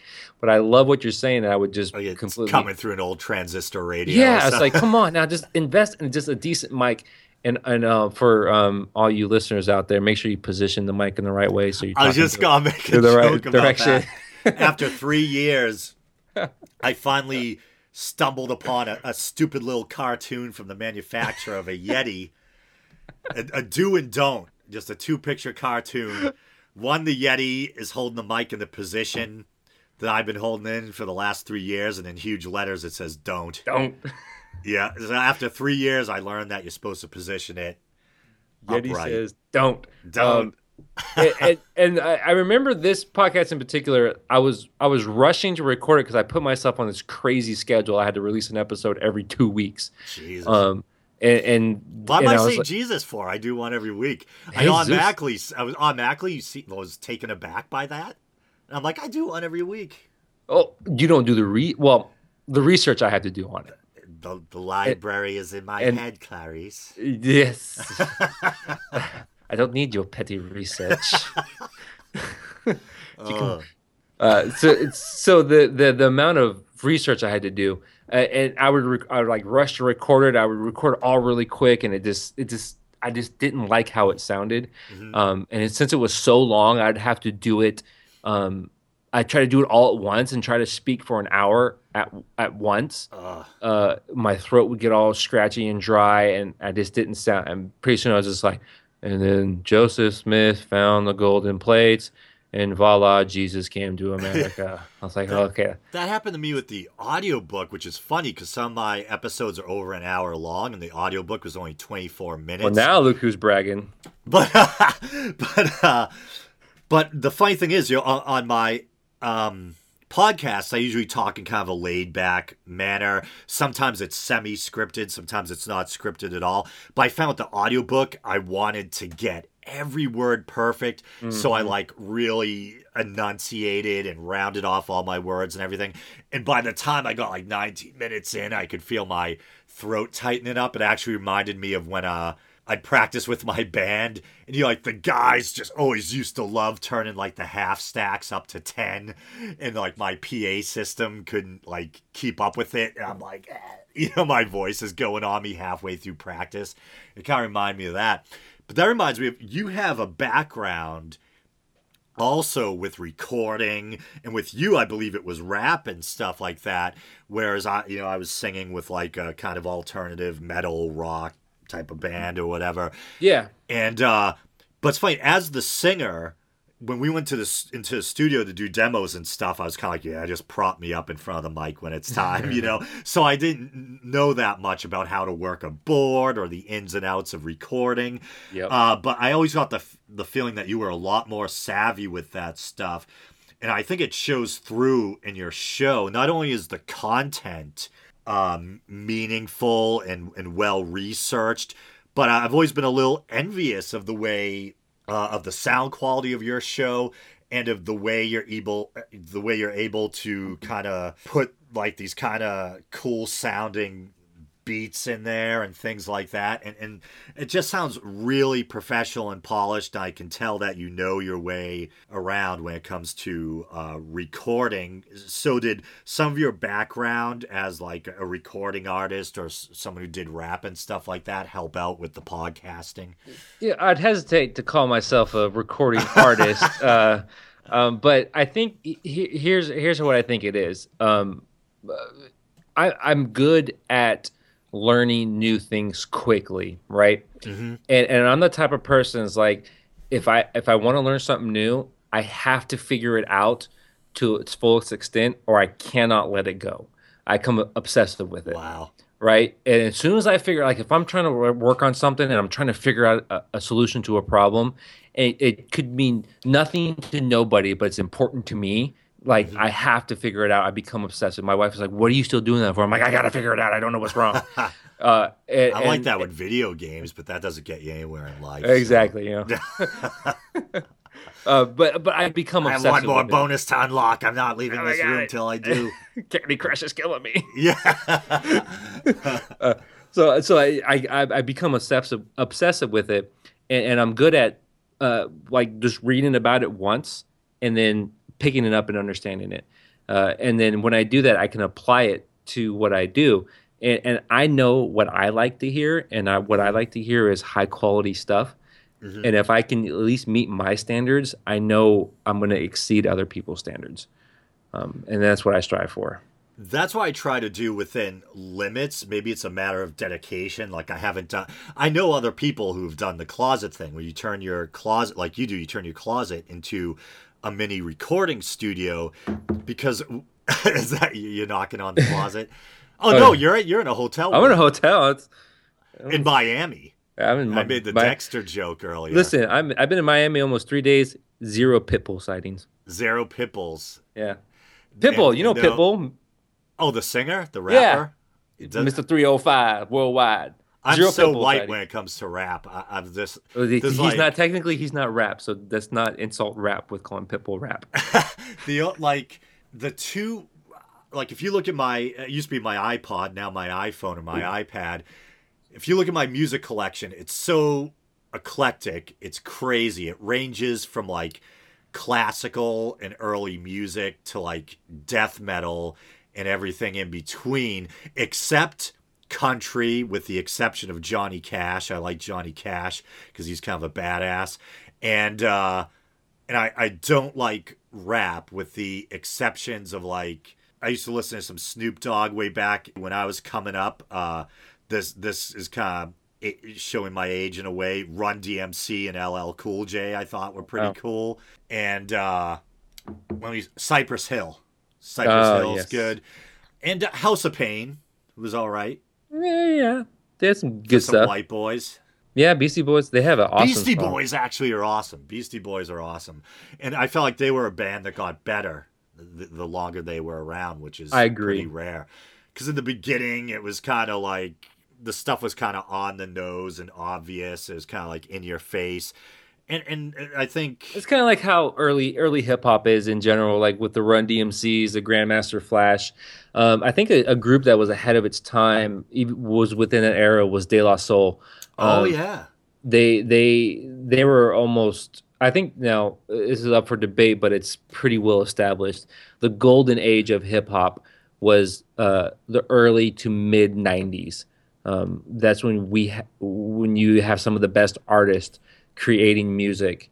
Um, that was the the, the Biggies, the well, Tupacs, Tupac, Tupac's, yeah. right? And the I was Cubes. I was a little thing Mm. when uh, when Run DMC and LL Cool J were big, but I can remember dragging around uh, like a boombox playing uh, "Walk This Way" by uh, Run DMC. Yeah, uh, That was a see- fascinating anecdote, right? but but that's like that's that was like formulaic rap, right? Mhm. It it was almost like it was like you're just rhyming words. Mm-hmm. Um, and when you got into the 90s, uh, there there was almost like a, uh, a, a renaissance in rap where where they were they were rapping about a message. Uh, Tupac, uh, he he's my favorite artist uh, of all time. Oh um, wow! And I think because his really early stuff w- was so politically charged um, that it, it's almost sad in a way that you can listen from 1992 and hear what he was talking about, Oh, and like it still applies. with the police. Yeah, and it still applies to 2015. Um, it, it's almost sad that that that that holds true through that many years. I know a uh, fact about Tupac that most people don't know. He- Okay, maybe I might know it. You tell me. He was in a movie with Janet Jackson. Yeah. I, obviously, I'm kidding. That's my only Tupac fact. That's all I. And he Uh, used to wear a, a backwards do rag or something, right? The well, I hear. I'll give you a fact. His uh, his real name is Lesane Parish Crooks. It's not Tupac Shakur. I did not know. Is, now, did he is Tupac Shakur like a Muslim name or what is that? Uh, it's a it's an African name. His mom, Okay. uh, Afeni Shakur, was uh, heavy into the Black Power movement. Um, all right. and she actually had him while she was in prison because of she was uh, during some protest, um, and uh, she so that was almost like their political uh, ant- or revolutionary names. Wow. so he adopted that name. Um, it, I think it, it's Swahili for like, I think it's Swahili for like warrior. Uh, it's a Swahili name um, that he adopted. But yeah, Lesane Parish Crooks is his real name. Now it's really interesting because I, uh, I mean, on a serious note, the feeling I always got when I like if I saw interviews with Tupac Shakur, things like that, even if I saw him acting or something, like aside from his music, seemed like a really intelligent, just like good-natured, good-hearted, reflect reflective, contemplative guy. But now, what happened? Did he have trouble just getting away from like the violent culture he came up in? Because I, I don't know exactly how he died, but he died in like a gang related shooting. yeah, right? he he wasn't. Um, so his his story is is he has a uh, uh, a performance art background. Oh Um, wow. Yeah, he, he's originally from the, the Baltimore D.C. area. Uh, he went to this uh, this this Baltimore uh, Theater of Art School um, uh, for for young kids who who were interested in that, and then they moved out to uh, California when he was uh, a teenager, um, and uh, out in Oakland, California, and that's where he kind of established his his hip hop roots. His first gig was a backup dancer for the group Digital Underground. Oh, I remember them. Is Yeah. that the uh The my Humpty- nose is large like yeah? Humpty Hump, Humpty Yeah, I Dance. remember Yeah, the Humpty Hump. Yeah. he, he- yeah, he was a backup dancer for, for Digital Underground. His Holy first crap. song that he uh, performed on was called "Same Song" by Digital Underground, and he was like 17 years old. Um, and then he just got his first two albums were were really politically like motivated, like "2Pacalypse Now." Um, I remember that title actually. yeah, it, it's it's a brilliant album, um, and it speaks to the time uh, that he grew up in and, and the culture that he grew up in. But eventually, he got involved with certain elements within that community uh, that led him to a more troubled path. Uh, troubled path. Uh, Wow. where he he was uh, he was arrested a few times um, for alleged sexual assault. Uh, he was uh, shot um, five times in New York City. That's how his beef with Biggie came about because he thought Biggie had something to do with it. Uh, he he went to uh, went to prison again, and when he came out of prison, he signed with Death Row Records and Suge Knight. Um, his first album out of prison was Me Against the World, and then his second his second one after was uh, All Eyez on Me, the first double disc hip hop album ever ever uh, created. And uh, soon after that, he died in 1996, uh, September 13th, uh, because he was at a Mike Tyson fight. And after the Mike Tyson fight, he got into a fight with somebody who tried to snatch one of his chains. Right. And apparently, as the story goes, the person who did it was a Crip.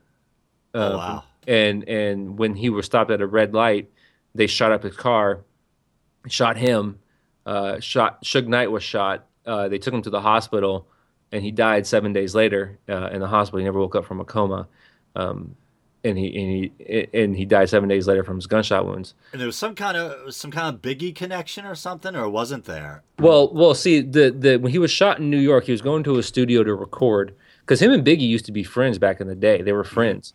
Uh, they actually recorded some songs together, and the studio he was going to, um, Biggie was in. Uh, him and Puff Daddy were in there, and he got shot. It was it was most likely an attempted robbery, um, but he blamed it on Biggie, and from then on they had beef um, because of that incident. Uh, But he survived the shot. He got shot five times. He survived. Now, I think I don't know if I heard you right, but were- are you kind of uh, were you kind of saying that he didn't really get caught up in the violence until he kind of made it a- as a, Yeah. a rapper?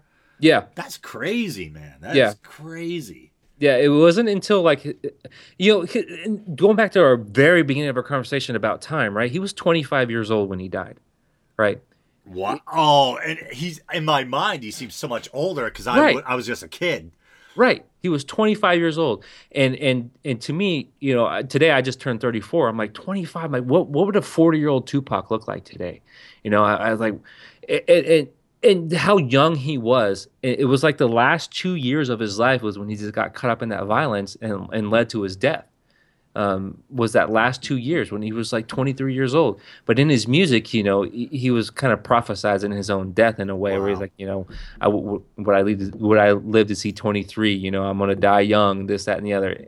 It's kind of a self fulfilling prophecy. That kind of Um, makes sense in a way cause, I mean, if given his relative youth, you know, even though he made it, and you would think that you know he'd made it to this kind of upper tier of success or whatever, and maybe he wouldn't be touched by um, the kind of g- gang violence or things like Right. that. But he was so young. I mean, he was basically still a kid, so there might have been a lot of like bravado and stuff Right. still left. And he him. was he was small. He was like five foot six. oh wow, Uh, you know, he was a little guy c- compared to contemporaries at the time. So, uh, and he got caught up, you know, um, um, in in that lifestyle, especially after coming out of prison. His his last time, um, with Death Row, and Death Row was uh, Suge Knight. You know, he has ties to. He was, Suge Knight was a crip. He's, he's in the news. Just, I mean, yeah, he what? like ran over somebody. Yeah, that guy's always in the news for doing crazy Yeah, shit. he, he so he was a crip. Uh, so he had ties to different gang related things, and he just got caught up in that, which was unfortunate because he's a, a brilliant artist. But let me tie this back into to skepticism here. Okay. because there is a connection. Um, I was a 1996, so I was a sophomore in high school when Tupac died, Oh wow. and I was I was a guy who said he's not dead. He faked his death. I remember that rumor. There was a rumor, and um, so 96, the internet was still kind of at its infancy, but it was still there. It wasn't at to where what it was. So i- in school, I would go to the library, and I would, we, me and my buddy, we would search everything on Tupac. We would, we would analyze. We like, oh, the autopsy photo came out. Like, oh, the aut- they don't do autopsies like that. They're, they're you know, it's a fake body, or uh, you know, like his his last album was um, Makaveli, and it was called the Seven Day Theory, right? And he said, well, he died on, he got shot on September 6th and he died on September 13th. That's seven days. And on the cover of the album, he's crucified like Jesus. Oh, he so resurrected. coming yeah. back. Yeah, he resurrected like Jesus. And then we, we would we would look for like um, uh, messages in his music, right? E- Even lyrics were like, you know, you, you heard rumor I died, murdered in cold blood, homicide, but that was lie, that was fiction. Some bastard got the story twisted. And we're like, oh, he, he's telling us that he's faking his death Yeah. you know, in his music. And, and so I was a diehard believer, right? And my cousin, who's a who's a who's a pastor, ironically, um, uh, him and I always go back. He's he's two months older than me. We'd always go back and forth about, you know, as like um, the seven day theory, and we we postulated seven years. So seven years from ninety six was two thousand three. So it's like Rock Tupac coming back in two thousand and three. Right, two thousand three comes and goes. Tupac's not back. And It's like the my cousin. rapture. He's sitting around waiting for it. Oh, Yeah, he's didn't like, happen. uh, Redo the math. Hold on. He's like he's like uh what was that guy um that doomsday pastor uh the old guy that no the old guy uh that the apocalypse was coming in 2012 Oh, god what was his name he, he was a radio host Ah, oh, shit. it wasn't like Pat Robertson or, or No. Graham or something like that, was it? no um it was a, it was an old dude but he was like but he but uh, to me it was like okay 2003 coming out okay he's coming back well hold on let me recalculate the math uh, Yeah. 2005 anyways it, it, it comes and goes It's and, ridiculous. and and I made a bet with my aunt one time, my, my cousin's mom. And This is, this is a running joke in my family about Tupac. And uh, she was like, if Tupac doesn't come back in 2003, are you going to believe in, I'll bet you you believe in Jesus. Like, if he doesn't come back, you got to believe in Jesus. I'm Wait, like, if he doesn't come back, yeah, if he doesn't come back, you got to believe in Jesus. I'm like, okay, I'll make that bet. Mhm. but, you know, I, I obviously I did, at that time I didn't believe in Jesus, but um, No, it's funny about uh, you and me is it's where we have uh, so much in common. I think we probably have different musical tastes, but it seems like the person that we admire the most musically, they both had like death rumors. Like you, it's Tupac. It sounds like you're saying Tupac is like your favorite artist of all time. Yep. And uh, for me, it's Jim Morrison of the Doors. Right. And he died when he was 27, and which is the thing. Like I still look at Jim Morrison as like uh I say this figuratively of course, but almost this like demigod, like this almost divine like figure, this timeless figure. And Right. it's weird thinking that I'm older than him when he he died. lived. Yeah. And uh he- he wasn't in the heroin, but supposedly he I mean the mainstream story is he died of a heroin overdose in uh Paris, France. Um and, and basically just died in the bathtub. Um and he's buried in, in a the poet's corner of it's like Père Lachaise cemetery or something in uh, France. And uh, people used to uh, have all sorts of theories about how Jim Morrison faked his own death. And uh, in, in the song "L.A. Woman," uh, it says "Mr. Mojo Rising" over and over again. Yeah. And, and uh, Mr. Mojo Rising is an anagram for Jim Morrison, and somehow people read that as like Jim was gonna create a new identity, and he really wasn't dead and all shit. and I don't think I ever really believed in that. And maybe in a sick, selfish way, I didn't want to believe in it because the Yeah. story was more romantic or poignant that this poetic figure died young or something. You know, I, I would have preferred him alive, but I, I don't think I bought that he faked his own death or anything. Um, I was almost so devastated that I wanted to believe it. You know, I wanted to believe that he would he would make more music, and he was such a pro- prolific artist that he recorded so much music that they still release yeah songs that he recorded. Yeah, right. but but they're new. It's new content, right? Um, and and uh, just recently, his mom is in charge of his his estate. Oh yeah. Um, that she she brought on uh, this record this um, production company that specializes in remastering um, un- previously unreleased music, and they're going to redo all his previously unreleased music and put it back out because they actually re- they they reached the end of what was would be new um, because uh, over the years they've released so many albums on his unreleased music, and I, I remember consuming like I would go to the swap meet in downtown San Diego, and there would be people slinging CDs, right, bootleg CDs, and like oh we got. We got Makaveli 15, Makaveli 9, Makaveli 8, where there's it's all un, unreleased stuff, right? Jesus. I still, I still, it's the only music fi- files that I carry with me through all my computer oh, migrations. so uh, uh, they weren't BS and they had real. No, no, they were real. They were like demo reels. They were like the quality was so sh- crappy, so shitty on them. Right. But you you can just tell because it, it wasn't his fi- uh, final polished stuff that they they would That produce. is crazy. So it was actually studio stuff that it was kind of during the evolution of the album or whatever. Right, yeah, it was like tracks he didn't he didn't put in or they didn't do the final production on or you know like you know they do 15 12 to 15 tracks an album where you know he would record 20 25 songs and it would just be like a kind of like a basic beat that it wouldn't be completely polished it, it wouldn't Wow. have and in some of his his videos he was like he, he- he was so like he would record so much. He was like, "Look, you come in here, you spit your verse, you let the producers put, you know, they put all the polish on it. And if you're not, if you don't have your verse ready, because he would record with the Outlawz, that was like his little group he made. Um, he's like, if you don't have your verse ready, you're not getting on this track. And he would just, you know, he spit his verse in one take, and then the other guys would spit theirs, and and then that was it. And he would do another song, and then the producers would come in, you know, the production guys who know how to do music would put everything together um, and he and he would record so much crap, and they would have these bootleg DV- CDs, and I would just consume them because I didn't want it to end. Um, knowing that he's dead and can't record anymore, I didn't want it to end. Wow. Actually, I feel that way about uh sometimes. I mean, it, it hit me. I don't know if it hit me super hard because I was probably like a self-absorbed, jaded kid or whatever. But I remember when Kurt Cobain died, and because I, like you know metal and rock and stuff like that, and people will probably hate me for this because Dave Grohl is like a modern uh, music icon. But whenever I hear the Foo Fighters, I'm like, ah, it's not Nirvana, man. It's not. Ah, Jesus Christ. Yeah. It just sounds so polished and mainstream. What I loved about Nirvana, it, it was almost chilling how raw and visceral the music was. And you could almost hear like the, the pain, the angst, and the borderline insanity in like Kurt Cobain's voice. Now, do you just listen to rap, or do you like heavy stuff? And or what other? Do you like other types of music? Yeah, I like uh so primarily I grew up on West Coast gangster rap. A, a, a white kid from the outskirts of San Diego. Uh, I, I- I was that guy who had two 12 inch subwoofers who would bump the, the gangster of gangsterous rap.